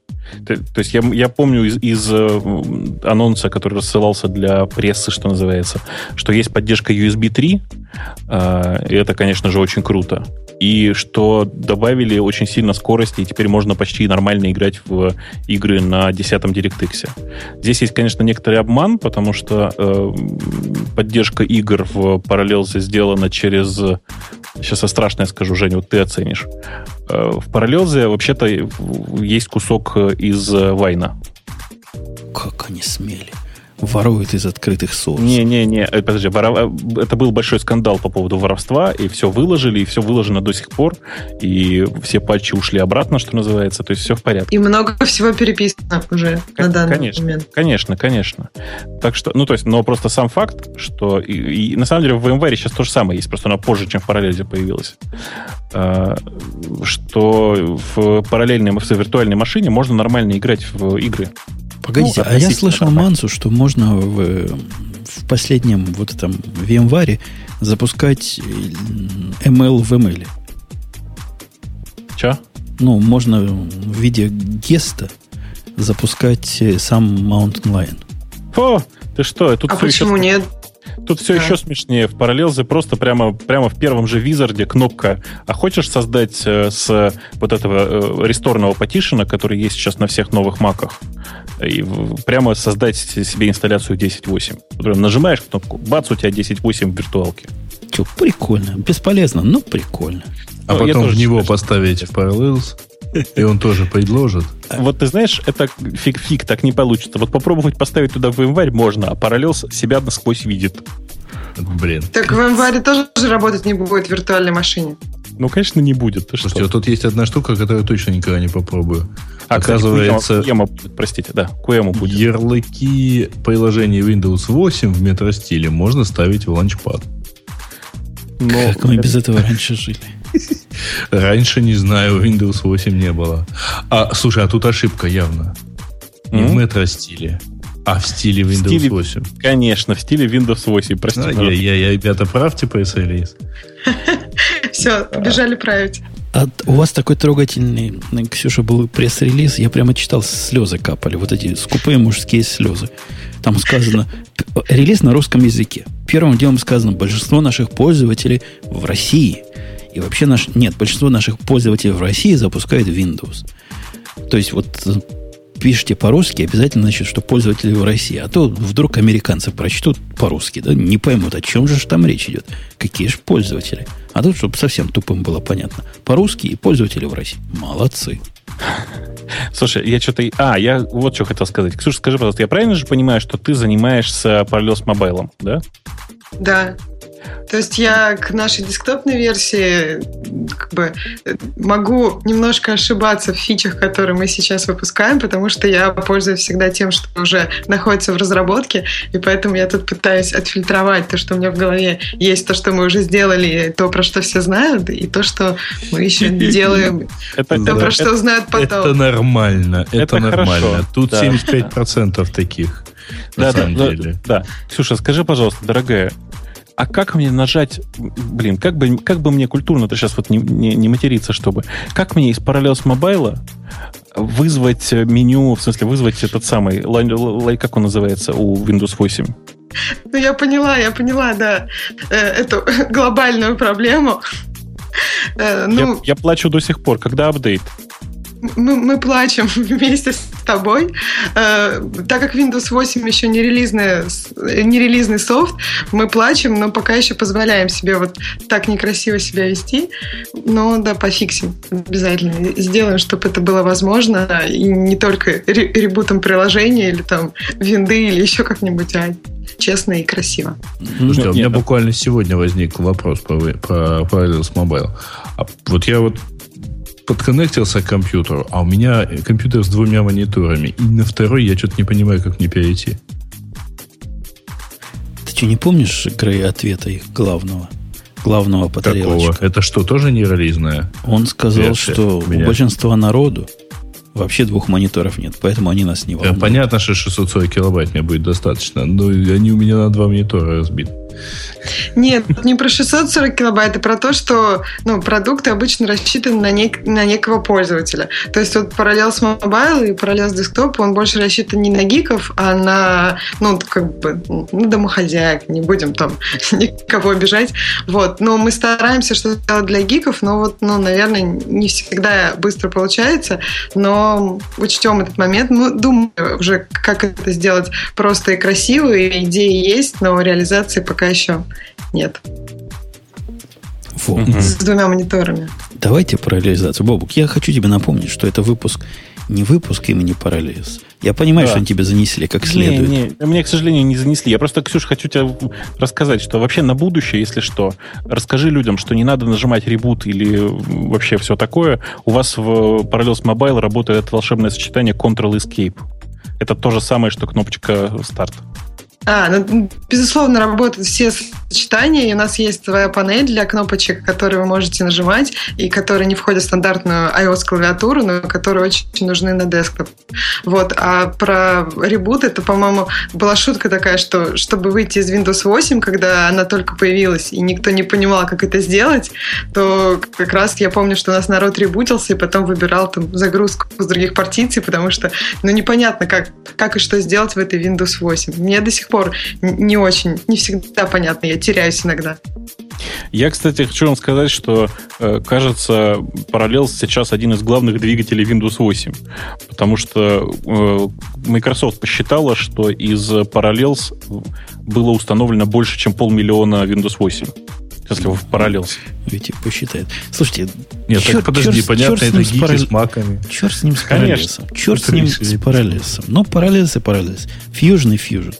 И, и ради бога, молодцы. Ма, Ксюша, молодцы. У меня к тебе вопрос другой. Ты, я, я хочу напомнить, не к тебе, Богу. Ты вообще помалкивай. Ты уже выдал О, свой, свой а рекламный спич. Наконец. Ксения, э, ты iOS человек, да? У вас в iOS такое объектно-ориентированное программирование. Я правильно помню, да? Там у вас, э, как он называется, Objective-C, который самый что есть э, такой кошерный язык, событиями туда-сюда. Ты вообще как относишься к паттернам объектно-ориентированного программирования? Ну, по поводу их использования и насколько глубоко внедрять в жизнь программиста, у меня есть мнение, что то есть не нужно усложнять паттернами себе жизнь. То есть если пытаться все написать на чистых паттернах, то это будет плохо. Но понимать, э, ну и черпать архитектурные решения, которые уже накопило человечество, безусловно, нужно. Прелестно. Тогда у меня к тебе более провокационный вопрос. Хотя ты можешь отказаться, так сказать, сославшись на пятую поправку. Отказываюсь. Есть такой паттерн, один из простых паттернов. По-моему, он поведенческий называется. Хотя я бы его особо поведенческим не назвал. Который называется декоратор. На моей практике его путают народы, приходящие на интервью, когда я набирал, ну, просто постоянно путают со всем остальным, с адаптерами, с шмадаптерами, со всем остальным путают. Можешь ли ты донести до слушателей вот на пальцах, без картинок? Это высший пилотаж в нашем подкастерском деле.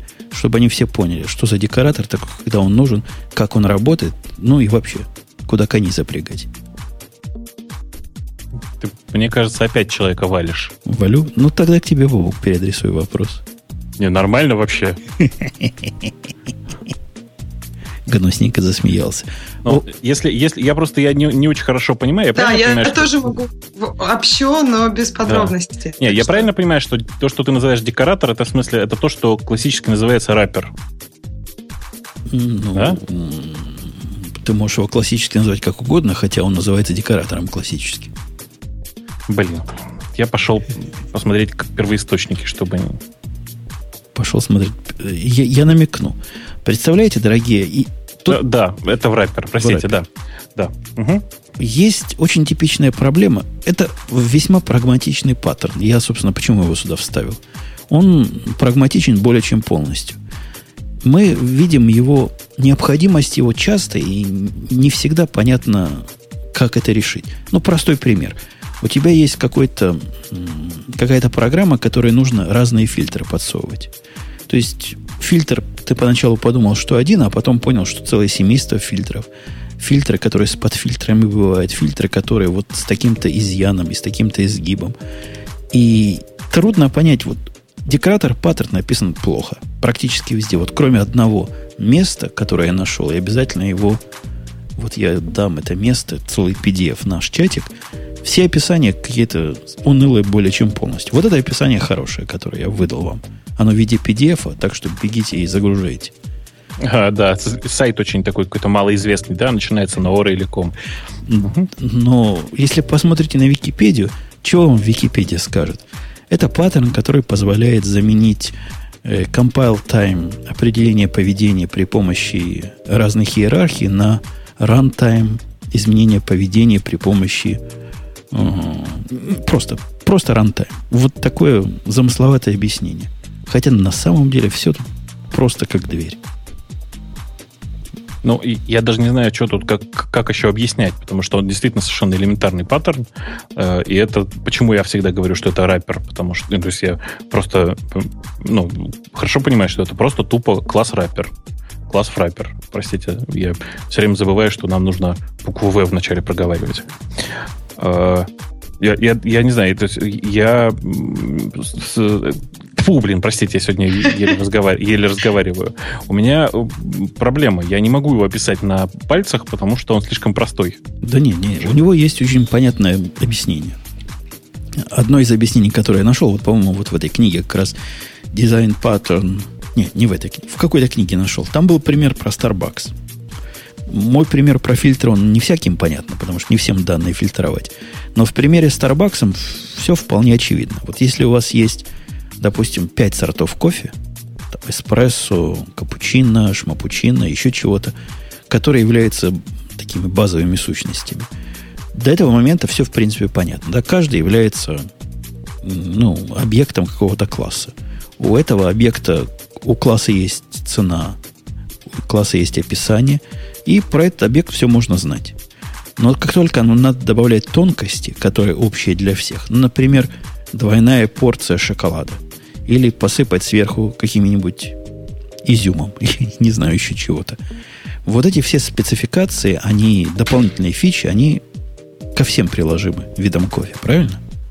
До этого момента uh-huh. понятно. Если мы будем идти классическим объектно-ориентированным путем, мы породим иерархию совершенно чудовищную – то есть количество комбинаций, количество вот этих низкоуровневых классов станет абсолютно не maintainable. Ну, то есть кофе эспрессо с молоком полтора молока. Кофе эспрессо с молоком два молока. Кофе эспрессо с молоком плюс, э, с, я не знаю еще с чем. Эта иерархия будет ужасна. Согласны? Ну? Посему необходимы какие-то какие другие пути. Другим путем является как раз декоратор. Декоратор – это идея простая, но, но не очевидная. Начинается она с того, что все сущности наши и сущности, которые мы будем декорировать, являются расширением или имплементацией того основного интерфейса компонентного, то есть кофе. Ну, допустим, у нас есть напиток, да? Там же еще. Ну. чай может быть. Мы делаем декоратор, декоратор, который позволяет нам дополнительное состояние описать. Суть декоратора в том, и это самое, собственно, главное здесь, что он объект расширяет и включает.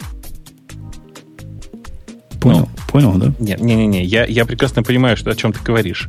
Э, на самом деле, э, то, то, что ты описываешь, э, это во многом, на самом деле, то, что сейчас называется слово миксины. Понимаешь, да? Ну, а... ты начинаешь нас сбивать в сторону кейк-паттерна.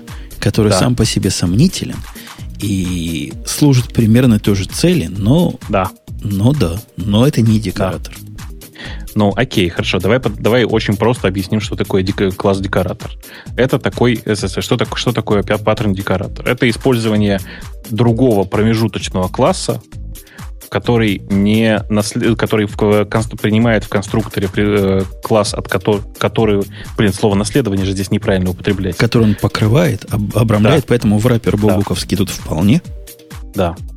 А, который, об- да, он при- принимает в конструктор тот класс, который обрамляет, а, и, и выполняет, и ведет себя точно как тот класс, с э, некоторым образом изменяя его поведение. То есть это такая прямая альтернатива наследованию, давай так скажем.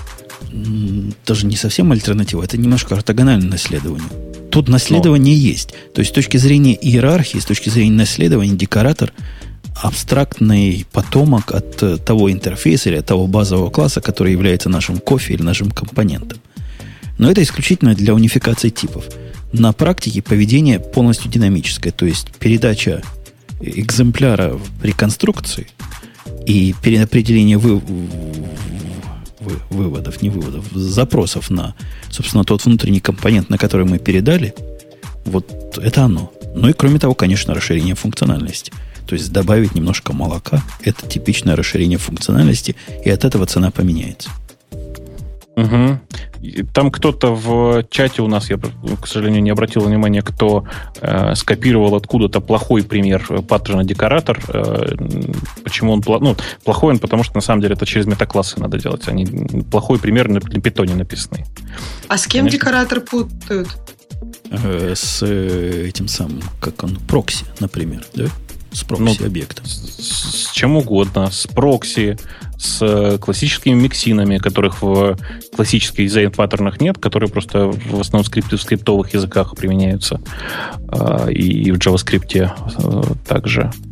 Где, с чем еще можно перепутать? Ну, с кучей вещей можно перепутать. Он, он просто очень простой. Он такой, он Ну, это элементарная тоже штука. простой. Да, да, но это такая элементарная штука, которая просто кажется всем настолько очевидной. Я вообще не понимаю, зачем это называть design pattern ом. Ну, потому что это скажу. design pattern. Он позволяет, например, с- через него сделано то, что выглядит совершенно чудовищно. Это, кстати, один из его недостатков, за что его правильно ругают. Результат выполнения этого паттерна, когда у тебя один из его результатов это цепочное выполнение действий. Вот в нашем примере это цепочное выполнение. Когда мы добав- добавляем разных компонентов, можно построить цепочку. Из-за, из-за этой цепочки будет потом цена правильно считаться. Да? Каждый миксин свой этот будет свое добавлять в цену. Мгм. Мы видим результат, когда в Java, например, ты пытаешься открыть файл из какого-то стрима. Это набор, это как раз типичный декораторский пример. Вот это тот самый декоратор. Выглядит чудовищно. То есть new там файл in, файл stream, там new файл input, new чего-то, терпер. Все это вложено до бесконечности, и все это работает, но выглядит со стороны как какая-то мистика. Да, ну, никакой мистики здесь, конечно же, нет. Это, да, вообще довольно простая история, как мне кажется. Э, И почему я каждый раз говорю про миксины? Потому что в современных скриптовых языках это все намного более гладко выглядит. Ты понимаешь, да, что такое миксин уже? Прекрасно понимаю. Ну вот. И не являюсь, кстати, большим поклонником. Не, а тут, что тут поклон, что такое поклонник? Если, ты, если у тебя в голове уже есть паттерн, который ты называешь декоратором, то те миксины по большому счету и не нужны, потому что они выполняют ту же самую функцию. То есть они в... Главная задача миксина — это в реал-тайме э, ну, там, смешивать и отмешивать, давай скажем так, фун- функциональность в классе. Но ты знаешь, что миксины еще пропагандируют и продвигают и вот весь этот паттерн на миксинах замешанный как замену DI, Ну, конечно, конечно. за что я бы отрывал руки. Ну, а почему? Миксин же гораздо, гораздо проще для понимания. Ну, Проще, проще для понимания, но... Ну ладно. У меня есть сугубое мнение. Ненавижу. Ну, вот это, понимаешь, ты сейчас целиком совпал со мной по мнению по поводу э, aggregation фреймворка в э, Монге. Из-за миксинов люди не понимают DI. Э, Ксения. Ксения, ты с нами? Да. Ты не У бойся. меня просто как-то, да, я... Ты не я- бойся. Я, я мягко. Я все-таки У меня вернусь... зашкаливает количество потребляемой информации в секунду времени. Я все-таки вернусь нас к теме противников объектно-ориентированного программирования. Грей сломался на слове Erlang. Но ты-то не из таких. Мы надеемся, что ты не сломаешься. И вот этим перебьешь даже откровенные фотки других кандидаток. Потому что фоток от тебя мы таких не видели. И, надеюсь, не увидите. Вот ты видишь, да? Ну, мы выпросим у кого-нибудь. Нет, мы как раз надеемся. От какого года вот эта статья, которая ругает э, объектно-ориентированное программирование с точки зрения ирлангиста? Она явно ей сто лет в обед, нет? Она Я не знаю. примерно август 2011 То есть не сто лет, вот свеженькая. Не сто. Но Год назад. Всего год. всего год. Вот эта движуха, которая пошла, что объектно-ориентированное программирование это ну, начало 2000-х, а мы сейчас во, второй, во втором десятилетии, она даже удивляет своей активностью. Это какая-то целенаправленная акция. Если бы я был президентом какой-то страны суверенной демократии, я бы сказал, что это Америка гадит. Ну, А- или кто-то еще Ну, скажи. гадит. Ну, Кандализа Райс гадит. Э- Это явно, явно какая-то задуманная акция. То есть черные силы ополчились на объектно-ориентированное программирование и на ОО-дизайн, который наше все был в течение многих ну, двух-трех десятилетий. И начинают придумывать всякие глупости. Бобук, ты видел глупости, которые они придумывают? Их главная глупость о том, что главный наезд на ООП, о Организации освобождения Палестины, в том, что данные и функции, которые мы-то понимаем, они, вот эта связка не является, в общем, ООП, по большому счету. Не-не, подожди. Э, э, э, Ты, главное, ты, я просто не читал статью, поэтому я сейчас пытаюсь понять твоих слов. Ты говоришь, что главный их наезд в том, что в объектно-ориентированном программировании смешаны данные и функции, да? Ну, не совсем так. Вот люди, которые наезжают на ООП, говорят, что связь данных и функций, которая является корневым, то есть к функциям привязаны данные или к данным привязанные функции, это называется объектом, вот это основной, основная, значит, проблема. Мы Не на понимаю. этом месте к Сене говорим, что ООП это вовсе не про то. А ты можешь сформулировать, про что это? ООП про что? Это про то, Да. что некие сущности обмениваются сообщениями. Я про классическое ООП говорю, Не, а не про C++. классич- Это классическое О, как это? Это классическое ОП. Это глобальная разница между объектным программированием и объектно-ориентированным. Что ты нас путаешь? Ну, ну поясни. То есть Но. ты считаешь, что данные и функции привязаны э, то, что придумала и нам доставила в C++, и мы теперь все думаем, что это, с этого все и начинается, это то самое ООП. Но C++-то здесь, строго говоря, ни при чем, потому что ООП, в смысле, точнее, объектное программирование началось с смолтолка, по большому счету. Ну, в смолтолке данные и, и сущности это далеко не самая, не самая корневая идея. Ну, вообще-то самое, в смысле, не так. Вообще-то, да, там, там вообще нет такого понятия, там нет такого ощущения, что в классе э, методы и свойства находятся в, в одном поле, потому что там, в принципе, все находится в одном поле. То есть там все объекты в одном поле находятся. Понимаешь, да? Понимаю. Но вот именно за это, первый, это самый популярный наезд, что идея связывания данных с поведением, собственно, мы про это говорим, да, данные и поведение, которые их модифицируют, лежит в основе всех бед. Современных бед объектно-ориентированного программирования, которые идут и дальше. И заканчивается тем, что такая модель просто провоцирует на изменение поведения при помощи методов. Изменение, изменение поведения. данных при помощи методов. То есть поведение меняет внутреннее состояние, и от этого все наши проблемы э, в, много, в многопроцессорном окружении. Ага. Ну, это, это же что, это просто чистой воды неправда. То есть э, сейчас списываются проблемы, то есть, грубо говоря, проблемы подхода э, э, здесь нет. Здесь проблема плохих программистов. Погоди, этот подход пропагандируется как... Не все понимают, что подход с ООП как-то не особо прямо связан, но он пропагандируется классиками. Наш, наше все страус-труп. Вот именно про это. А, Я просто, я, слушай, я тебя сейчас немножко назад верну. Меня действительно сегодня очень плохо с речью, я что-то совсем куда-то поплыл. А, но если я ничего не путаю, то э, у объектного программирования, объектно-ориентированного программирования основные свойства это, конечно же, не объединение данных, ты прав.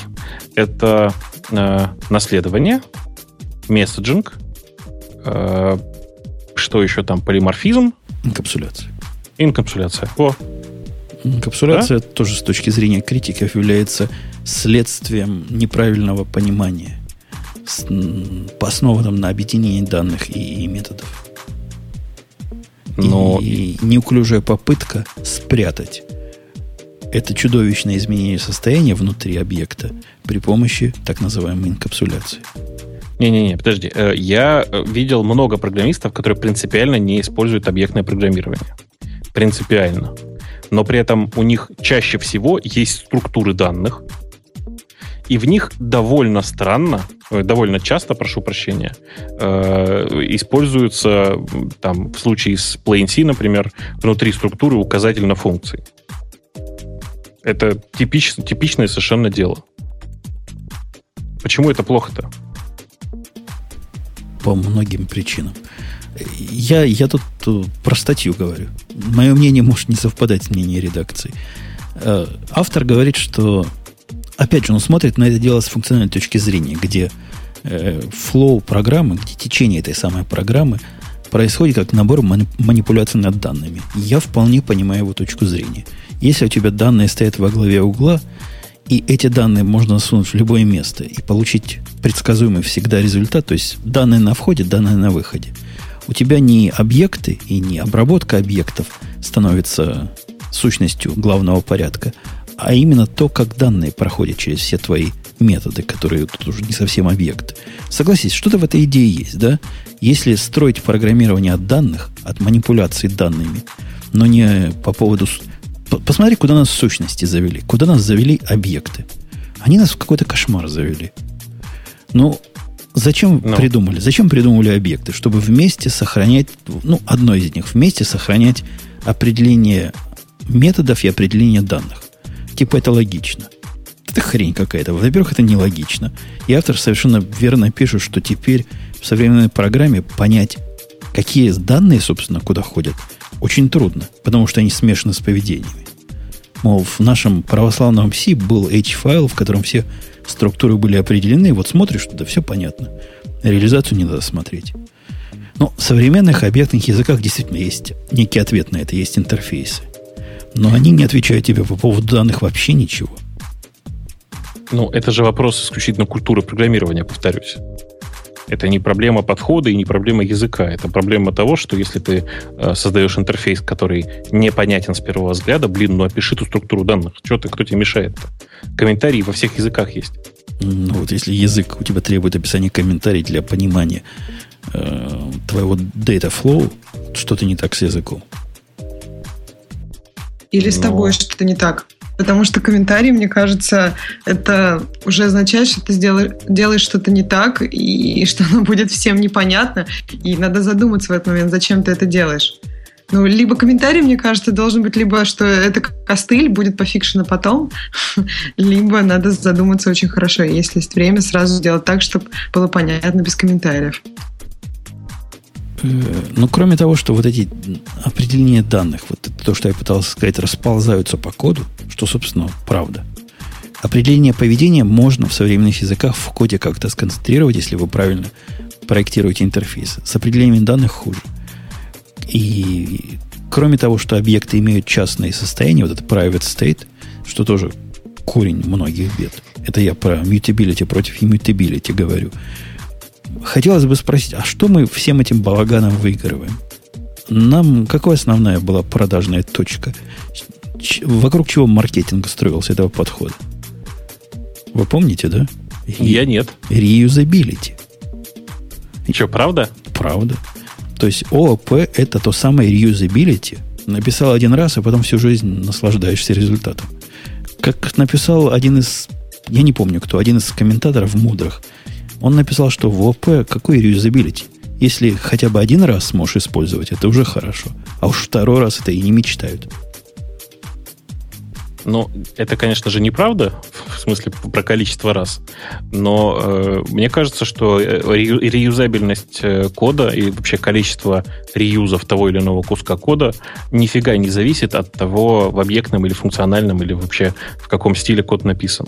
Зависит от того, насколько хорошо написано, насколько, да, насколько хорошо продумана система. Я тут... Гонишь. Ты, ну что гонишь? Ты, ты посмотри на реальный мир вокруг нас. Так. Смотрю. Ты сколько знаешь фреймворков, которые занимаются логингом в объектно-ориентированных языках? Ну, миллионы, но так это же... Они же, понимаешь, что... Это, И это не потому, что бы... каждый хочет велосипед писать. Нет, нет.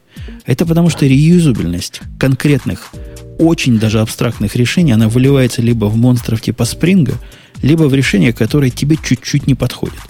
И этот чуть-чуть настолько такой чуть-чуть, что при всей мощности ООП парадигмы – ты с этим ничего не можешь сделать, кроме как написать свой велосипед. Да блин, ну да, но это же не зависит от того, в каком стиле это написано. ООП здесь вообще ни при чем. Так нет, ООП именно продавалось в смысле, что вот это решение, это рецепт. Это ну, нам решила, больше не согласен. надо будет, как в C, писать каждый раз вот это весь уже с самого начала. Ну, не надо же расценивать э, все это как, э, не знаю, как панацею. То есть э, это не универсальное решение. В некоторых случаях это действительно экономит, э, там, это действительно позволяет спокойно реюзать старые объекты. В некоторых случаях, повторюсь. То есть я слабо себе представляю, вот к вопросу о паттернах, я слабо себе представляю паттерн-декоратор, написанный на чистых функциях. А на чистых функциях он мысли такой бы не возникло такой писать. На Конечно, чистых функциях, писал бы функцию, да и все. на чистых функциях, если бы у тебя были функции верхнего порядка, и ты мог бы кастомизировать поведение при помощи передачи других функций, это бы тебе не казалось бы проблемой. Ну, слушай, это с одной теоретически это так, да? С другой стороны, вспомни все про то, как это выглядит в Plain C. То есть ты э, единственный способ для тебя реализовать, по сути, э, то есть, по сути, для тебя, для того, чтобы реализовать э, паттерн-декоратор, тебе придется разыменовывать данные, которые к тебе приходят. Ну да. И, и, и, ну да, ну вот. Ну, Ужас. Ну, ну, своеобразный подход. Не, ну чистый C это плохой пример функционального подхода. Прямо скажем, да? Потому что это процедурный подход. С возможностью использования низкоуровневых трюков для обеспечения некой функциональности. Функциональной Но, функциональности. Ну окей, давай, давай, давай с другой стороны зайдем. Да, конечно, вот для любого нормального функционального языка, давай для, для примера возьмем Lisp. Такой проблемы не существует просто, потому что ты работаешь с данными, а как именно ты с ними работаешь, в общем, в данном случае не очень важно. Но я же бы согласился со всеми, если бы для Lisp не было написано аж четыре разных объектных системы. Понимаешь? Это, ну, то есть люди же написали класс. В смысле, вот есть такая штука, которая называется Common Lisp Object System. Это такой общий стандарт для объектов в Lisp. Я думаю, не от хорошей жизни написали. Я думаю, написали под давлением общего требования рынка, который откуда-то узнал, что ООП это хорошо. Да Они нет, написали себе. Нет? Они, кстати, кстати, в клоссе нет проблемы номер один, которая здесь описана, в смысле, что методы не лежат внутри класса. Понимаешь, да? Они просто отдельно описываются. Mm, да, так. понимаю. Ну вот. А, ну, то есть вообще просто вся, вся эта история про... Это, она написана просто эрлангистом, для которого объектная система просто не нужна. Для большинства э, современных языков, которые там функциональные, так или иначе есть объектная система. Они называются смешные. Сейчас это принято называть смешанными языками. Ну, как смешные? Lisp. Понимаешь? Ну, Lisp, Lisp понимаю в ответ на это, вот на эту старую статью, которая 2011 года, вот на днях написал другой чувак. Почему он... Он, собственно, мое мнение повторяет. Он согласен почти полностью с тем, что... Ну да, ну да, отстой. Отстой. Особенно он согласен с отстоем по некоторым пунктам. О том, что структуры данных и обработка их должны быть вместе в ООП, это странная идея. И я, я вообще с ним согласен. Это странная и ненативная идея. Эта идея кажется... Вот ты помнишь, когда нас учили ООП, и от этого уже трудно отойти, нам пытались рассказать, что в мире это все объекты, да? Вот человек – это сущность, у которого есть поведение. Собака, я, собака я, это, я которая еще, да, нечто может да. ходить. Я еще тогда этот булшит не покупал, поэтому прости. Ну. И поэтому трудно нам отказаться на практике. Вот я Грею, который пример привел, когда абстрактная фабрика входит в процесс, трудно это все-таки на, на реальную жизнь в практике натянуть. Ну, плохо натягивается. То есть, что-то эта модель по швам расходится. И вот этот трули ООП, оно какое-то какое-то какое неправильное, какое-то ненастоящее. Такого в жизни не бывает. Ты видел хоть раз фабрику в жизни, которая делает процесс? Конечно.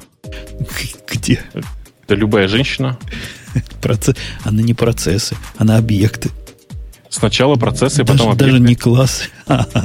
процесс, процесс. Это как раз функциональный подход. Ты, То есть ты, процесс... Кстати, ты, кстати, не прав.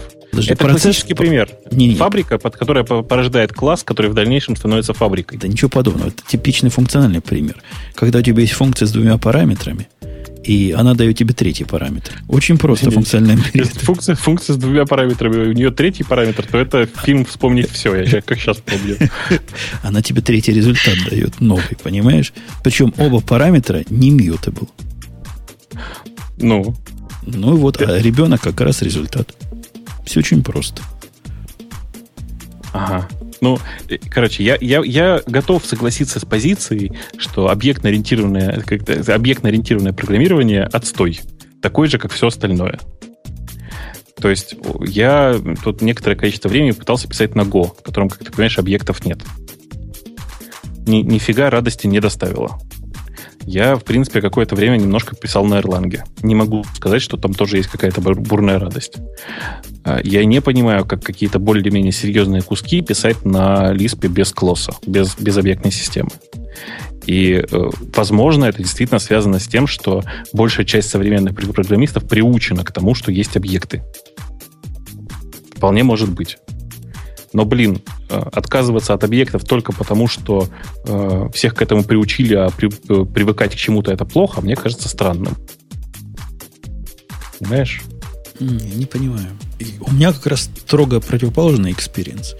С тех пор я пишу на практически чисто объектно-ориентированном языке Java, где Но. все как положено, все есть объект, все как, все как надо. И чем дальше я отхожу от объектно-ориентированного стиля в Java, тем мои волосы шелковистее. Ну, это может быть проблема Java? Нет. А как ты отходишь? Нет. А куда ты отходишь, скажи? Я отхожу в э, чистые, в чистые объекты, в чистые функции. Не объекты, а в чистые ну, структуры. Я бы даже сказал, там структур нет, по сути. То есть сущности, которые построены на, обраб... на, на data flow, на обработке данных. На том, что данные сюда заходят, данные туда выходят. Это данные можно и сюда, и туда воткнуть. И вполне понятно, как это мой чистый метод, то есть который pure, он что с этим сделает.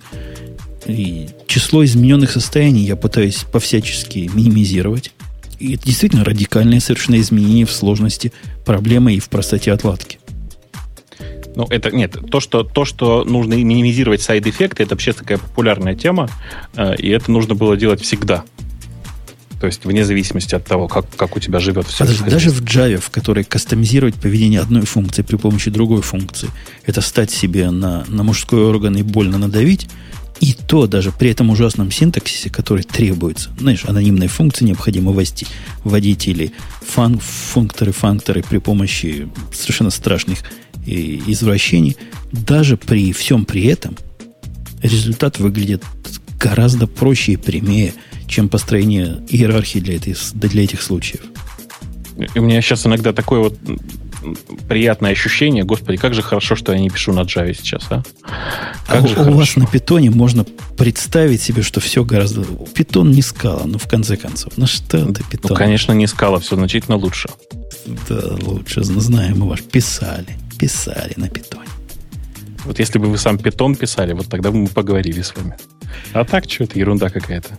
Ну, немножко мы потроллили, надо сказать. Не так, прямо, прямо положа руку на сердце, не такой уж глубокий кризис ООП, но он углубляется и расширяется, потому что э, расширяется из-за мелочи практически. Практическая мелочь, а именно мютабилити, которая везде продвигается, и, собственно, императивный подход, который без мютабилити, как бы, и даже странно о нем говорить, и эпоха параллельных вычислений, все это вместе пока плохо складывает. Может, кто-то придумает, как это делать правильно. Возможно. Но пока никто не придумал. Мне Там кажется, в темах что... есть да. про угу. транзакционную память. Так что уже думают в этом направлении, как так, чтобы это разрывалось не на уровне э, софта, а на уровне железа. Ну, все проблемы с многопоточностью и одновременным доступом. Ну, это тоже лукавый подход. Этот подход как-то к ООП мало относится. Он как раз к тому, чтобы в функциональщину внести части mutability, но так, чтобы это сделать безболезненно и не покалечить всех вокруг. Мне кажется, это как раз с той стороны идет. Ну, это, это, это же, ты же понимаешь, что это максимально вредно, да?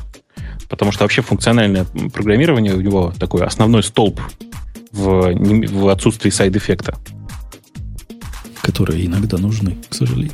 Но это, да, это же, ты же понимаешь, что э, как это универсальная лямбда-функция, это совершенно прекрасная штука, которая не возвращает результата, потому что это, собственно говоря, side effect. И никому не нужен. Не для того вызывали. Ну, конечно, конечно. Э, что я хотел сказать? А, про, действительно, история про, про транзакционную память сама по себе и вообще про отсутствие блокировок как таковое. Это э, попытка родить костыли Э, что само по себе очень неправильно, как мне кажется. Решать нужно что-то, что-то решать фундаментально, и, как мне кажется, сейчас самый правильный способ для решения проблем многопоточности находится в том, чтобы отрубать руки криворуким программистам. Я другой, другого способа, в другой способ уже не верю. Ну, нельзя решить аппаратно или фреймворками проблему с неумением работать с, много, с многопоточностью. Совершенно точно, вот на стопудово. Слушай, ну так можно и пользователям руки отрубать из-за того, что они неправильно используют программу. Если начать отрубать руки, то может прийти, когда вообще рук не останется. Не, это очень хорошо. Пользователям как раз нельзя, потому что если им отрубить руки, они э, кошелек не достанут. Ну, кошелек-то это не обязательно. Зачем? Кошелек можно руку отрубать с кошельком, и кошелек забирать себе. Нет, фреймиум Но... все-таки еще не так хорош.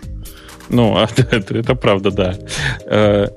Короче, мне кажется, что э, проблемы пользователей в данном конкретном случае нет, потому что пользователи, они всегда же, как ты знаешь, пользователи дураки, и всегда нужно встраивать от него защиту. Ну, не обязательно от дурака, но хотя бы от пользователя. А, и пользователь, который неправильно использует программу, так не бывает. Если ее так можно использовать, значит, он ее использует правильно. А вот программист, который что-то неправильно программирует, вот это бывает. То есть, ну, давай такой пример приведу. Идешь ты себе мимо забора и думаешь, блин, забор неправильно покрашен. Да какое тебе дело? Он, забор стоит, функции свои выполняет и как-то покрашен. А вот маляр, который красил этот забор разными цветами, да еще и не, неровно, неаккуратно и вообще, вот он, конечно, козел. Твой пример несколько ограниченный, потому что забываешь о том, что забор придется перекрасить или докрасить. И бывает так, так покрашенные заборы, что для того, чтобы перекрасить, придется этот снести, а новый поставить. Это мы по а вот, и, а вот и нет. А вот потому что нужно пользоваться правильные паттерны и, и использовать правильные техники покраски забора. Потому что правильно делать так. Сначала забор оклеить бумагой, которая легко снимается, а потом уже красить. Понимаешь? Понимаю. А потом окажется, что твой паттерн для какого-то конкретного случая, какой-то кисло-молочной обстановки вокруг не подходит. И все газеты загнили до того, как ты его успел покрасить. А паттерн да это не предусматривал. Да наверняка. Так и, так и будет, скорее всего. Но в любом случае, то есть нет такого универсального паттерна. Не, не бывает так. И мне кажется, что самое, самое важное здесь, повторюсь, это не пытаться перекладывать проблемы программистов на несчастные плечи разработчиков железа. Они там, конечно, пытаются действительно там, решить проблемы с транзакционной памятью, но кажется, что это тоже ничему не поможет, потому что транзакционная память позволит отказаться от блокировок в некотором смысле. Но проблему синхронности данных и всего такого она в любом случае не решит. От этого Там мысль... есть еще проблема с тем, что, ну, вот как они хотят отказаться от блокировок. Они хотят сделать так, чтобы э, вот любой кусок кода, который должен быть выполнен томарно, он можно его выполнение откатить. То есть, скажем, он выполнился, потом посмотрел, что на самом деле уже изменились, и откатил свое выполнение. То есть там в кэше можно хранить несколько версий одних и тех же данных. Но есть же такие действия, которые вообще в принципе нельзя откатить. Например, там посылку каких-то там, данных по сети. Ты уже никак их не откатишь, если ты их уже послал. Ну и так далее. То есть тут не, ну, много это, еще это, проблем. Это, это, нет, это, это не проблема. На самом деле, то, что ты говоришь, это, конечно, очень крупный блок. В смысле, это очень большой набор данных, набор действий. А, они-то скорее говорят о совсем мелких, мелкой ерунде. То есть, грубо говоря, ты э, выполнил какое-то действие, потом совершил проверку, понял, что проверка не пошла, и, собственно, откатил результаты выполнения того или иного куска кода. А когда ты говоришь, ты говоришь про совсем крупный блок. Это такой блок там из, из тысячи команд, из сотен тысяч команд, которые э, отправляют пакет, решают, что пакет отправлен и так далее. Это все, конечно, совсем уже другой уровень. Они скорее на совсем микроуровне работают, на уровне там, десятков операций. Ну, на любом уровне может быть такое, что нельзя откатить. Ну, конечно, по крайней конечно. мере, они сами так заявляют. Конечно. И я но, согласна естественно, там самый типический случай это действительно там мигнуть лампочкой. Но ты не можешь откатить тот факт, что ты лампочкой уже мигнул, простите. Э, там действительно есть много таких, таких вещей, и это ни от чего не спасает. То есть я за ребят, за ребят из IBM рад. У них действительно интересная тема сама по себе. У них там, кроме того, что она транзакционная, в смысле, что ее откатить можно, там она еще и получается версионируемая, вы же понимаете, да? Потому что есть кусок кода, который выполняется только атомарно, э, и параллельно вот может с этим же куском памяти работать другой процесс, э, и у него будет другая память в этом месте. Вы вообще в курсе, да, что транзакционная память, она не всегда и сейчас она вообще никогда не аппаратная концепция, а она STM, которая software. И единственное, по-моему, из известных мне достойных, ну и более-менее практически работающих имплементаций, это как раз то, что в Аке есть. Вот тот самый STM, который там есть, он похоже, что работает. Не, не, э, тут э, смешанная же история. Это мы просто смотрим на э, рассказ про Blue Gin, который Blue Gin Q называется, от э, э ребят из IBM. Это довольно старая статья. Э, и в ней как раз рассказывается про смешанную систему, то есть это так там это секвоя кластеры, внутри которых э, есть аппаратная поддержка, частичная аппаратная поддержка, собственно, всей этой истории. А где вы на это смотрите? У нас в темах такое есть? По-моему, в темах нет, я где-то тут ссылку зацепил. Есть такое в темах. Нет, есть такое есть? в темах. А, да, есть, я честно да. готовилась. Есть, есть, Женя. Где ты ее зацепил? Это статья 2011 года. Не знаю. Значит, где-то зацепил. Я даже найти сейчас не могу. Ну и прелестно. Ждем, ждем пока транзакционная память станет HTM, а не STM. Да, да.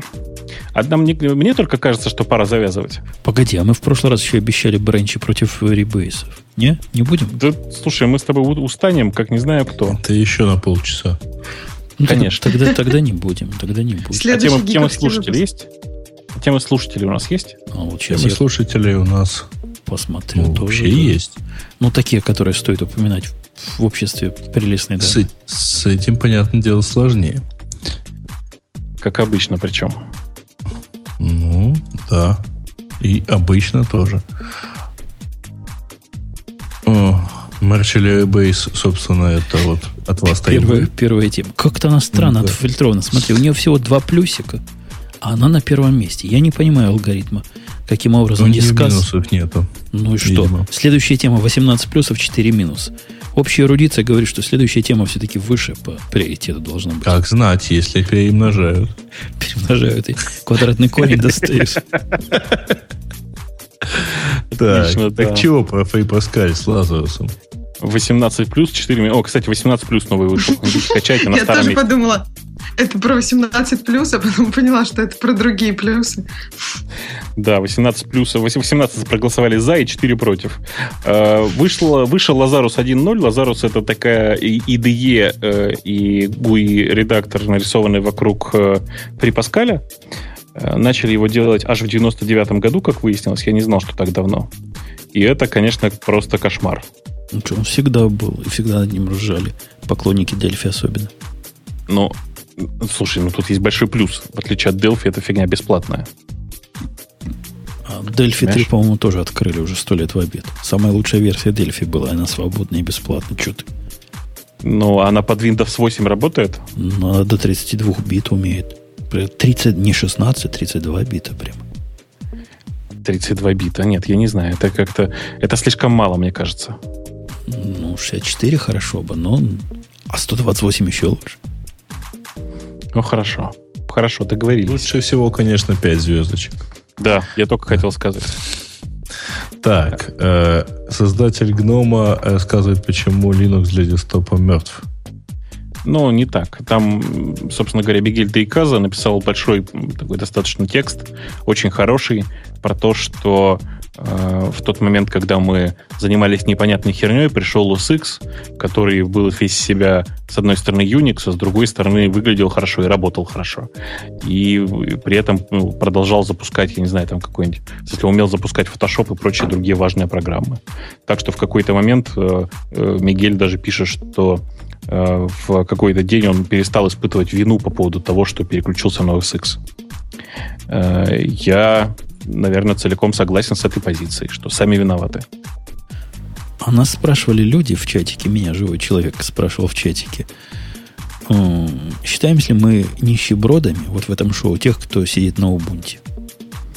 Э, нет, это никак не связано. Это э, осознанный, так сказать, выбор, в отличие от покупки андроида.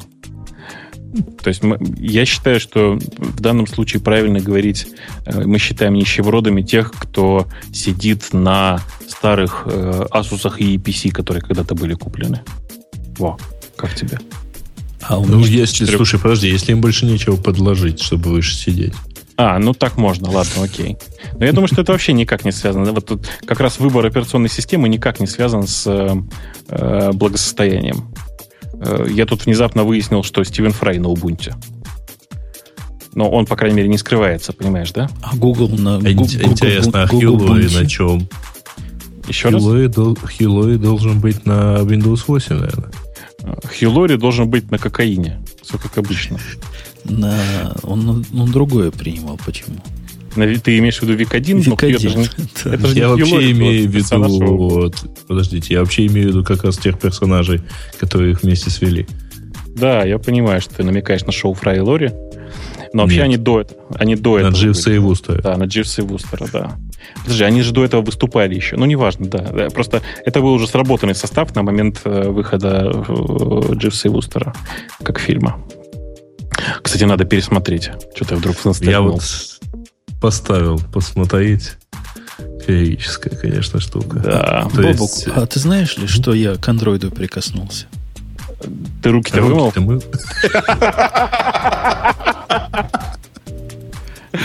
Ладно, я вам скажу, я человек, который предвзятым мнением, да, потому что мы тут нам положено.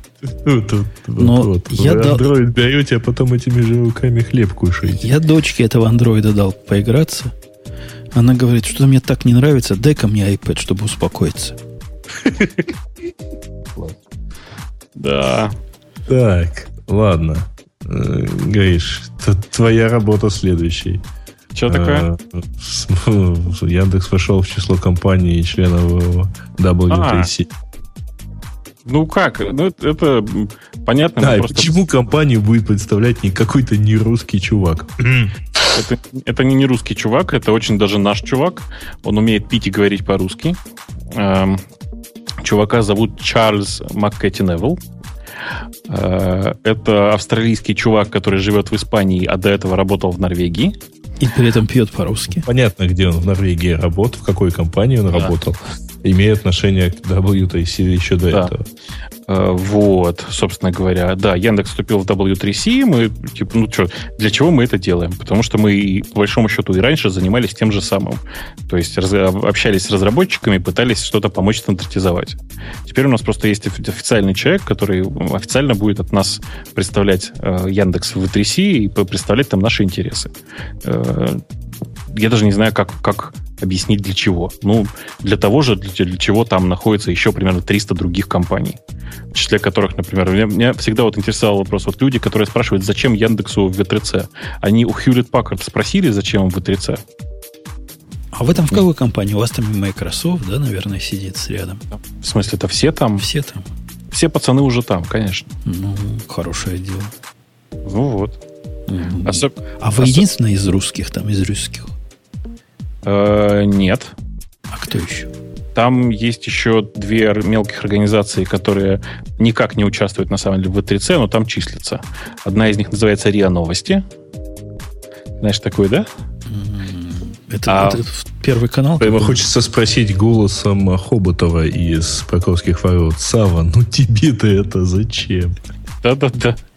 А вторая это э, э, как это сказать, ХСЕ, как это по-русски-то? Высшая школа экономики.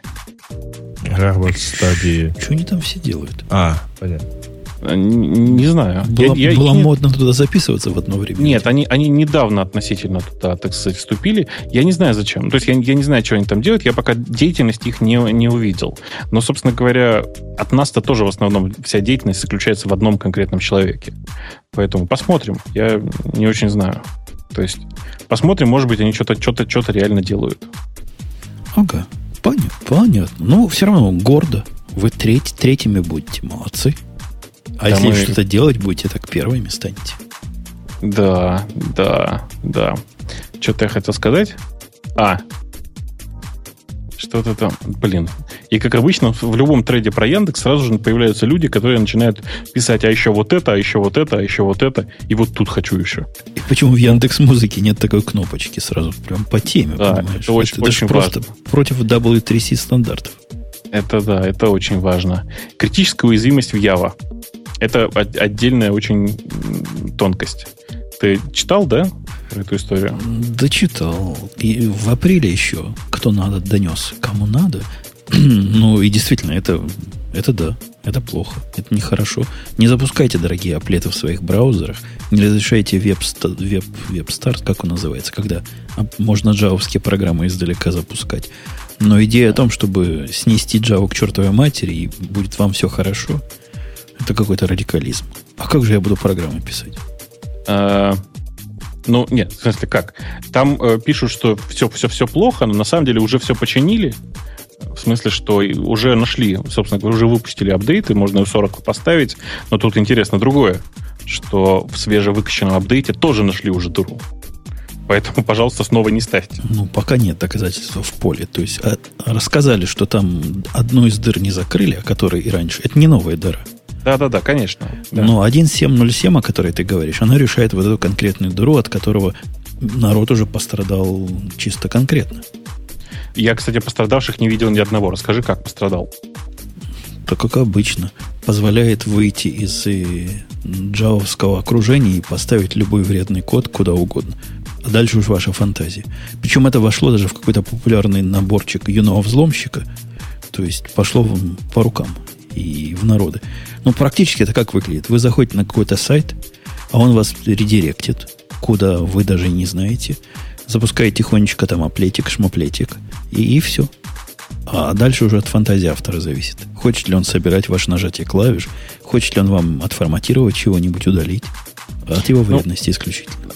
Ну, ну да, только оно все-таки по-прежнему Эм, как бы это сказать, оно все-таки по-прежнему работает в рамках твоего пользователя. Ты знаешь, сейчас прокатилась большая волна, что появился такой, как это сказать, вирус, не вирус, такая червеподобная фигня, которая работает и под, и под Linux, и под Mac. Ну, понятно, да, она по большому счету почти целиком на баше.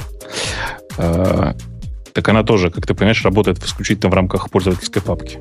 Чего, в общем-то, в большинстве случаев практически достаточно, чтобы да. нагадить. Да. Да.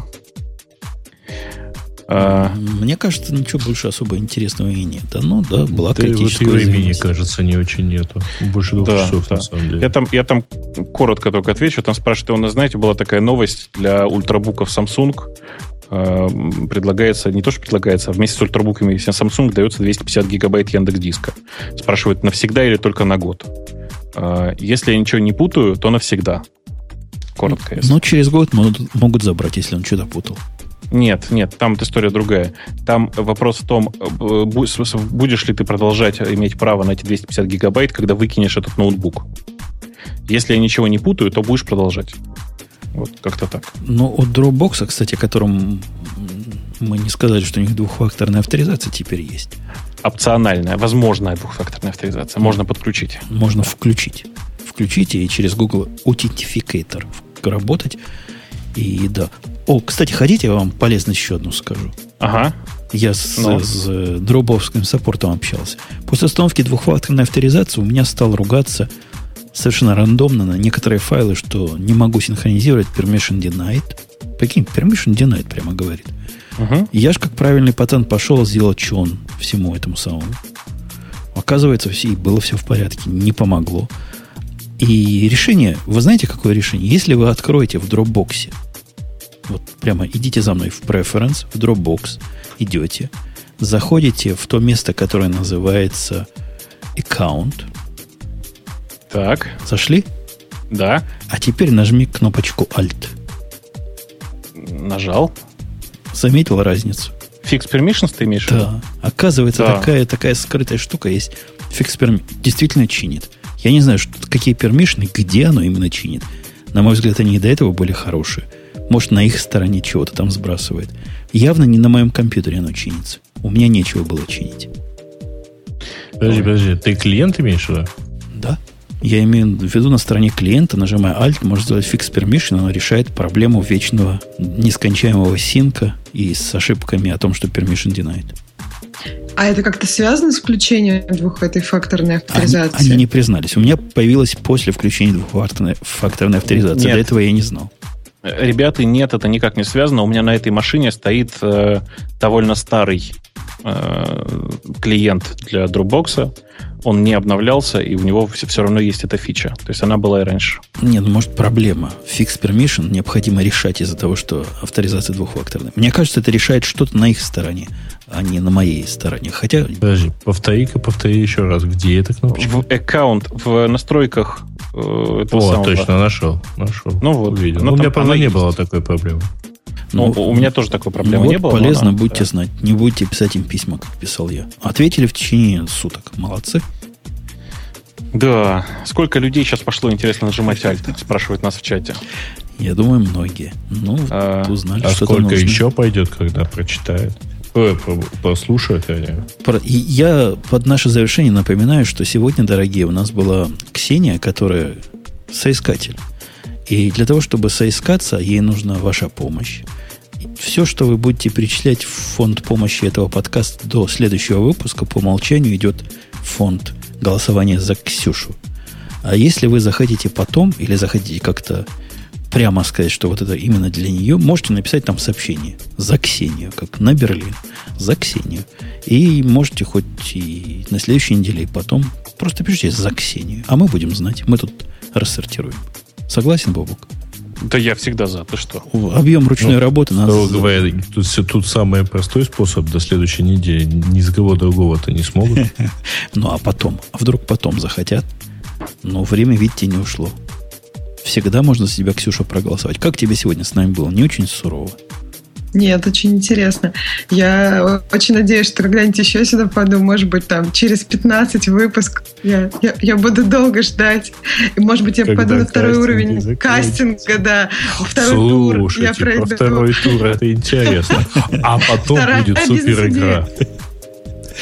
Супер игра, да. Битва титанов. Да, ну и так как, так как этот э, эксперимент у нас, так сказать, новый, имейте в виду, что Ксения, в отличие от прочих девушек, попадает на гиковский выпуск. И, по-моему, держалась очень даже достойно. Остается только поздравить. Ну, в отличие от остальных девушек, она кажется гик. Не, она, в отличие от остальных девушек, хотя бы понимает, про что говорит. О, какая сейчас. Ты вот от остальных девушек обидел. Как-то, да, некрасиво получилось. По-моему, очень очень красиво получилось. Замечательные девушки. И их было приятно слушать. Им даже не надо было понимать. Знаешь, Ксения, мне кажется, нам с тобой пора по бабам, и мы будем играть в хорошего, плохого полицейского. Все прямо отработано, получилось прямо как надо.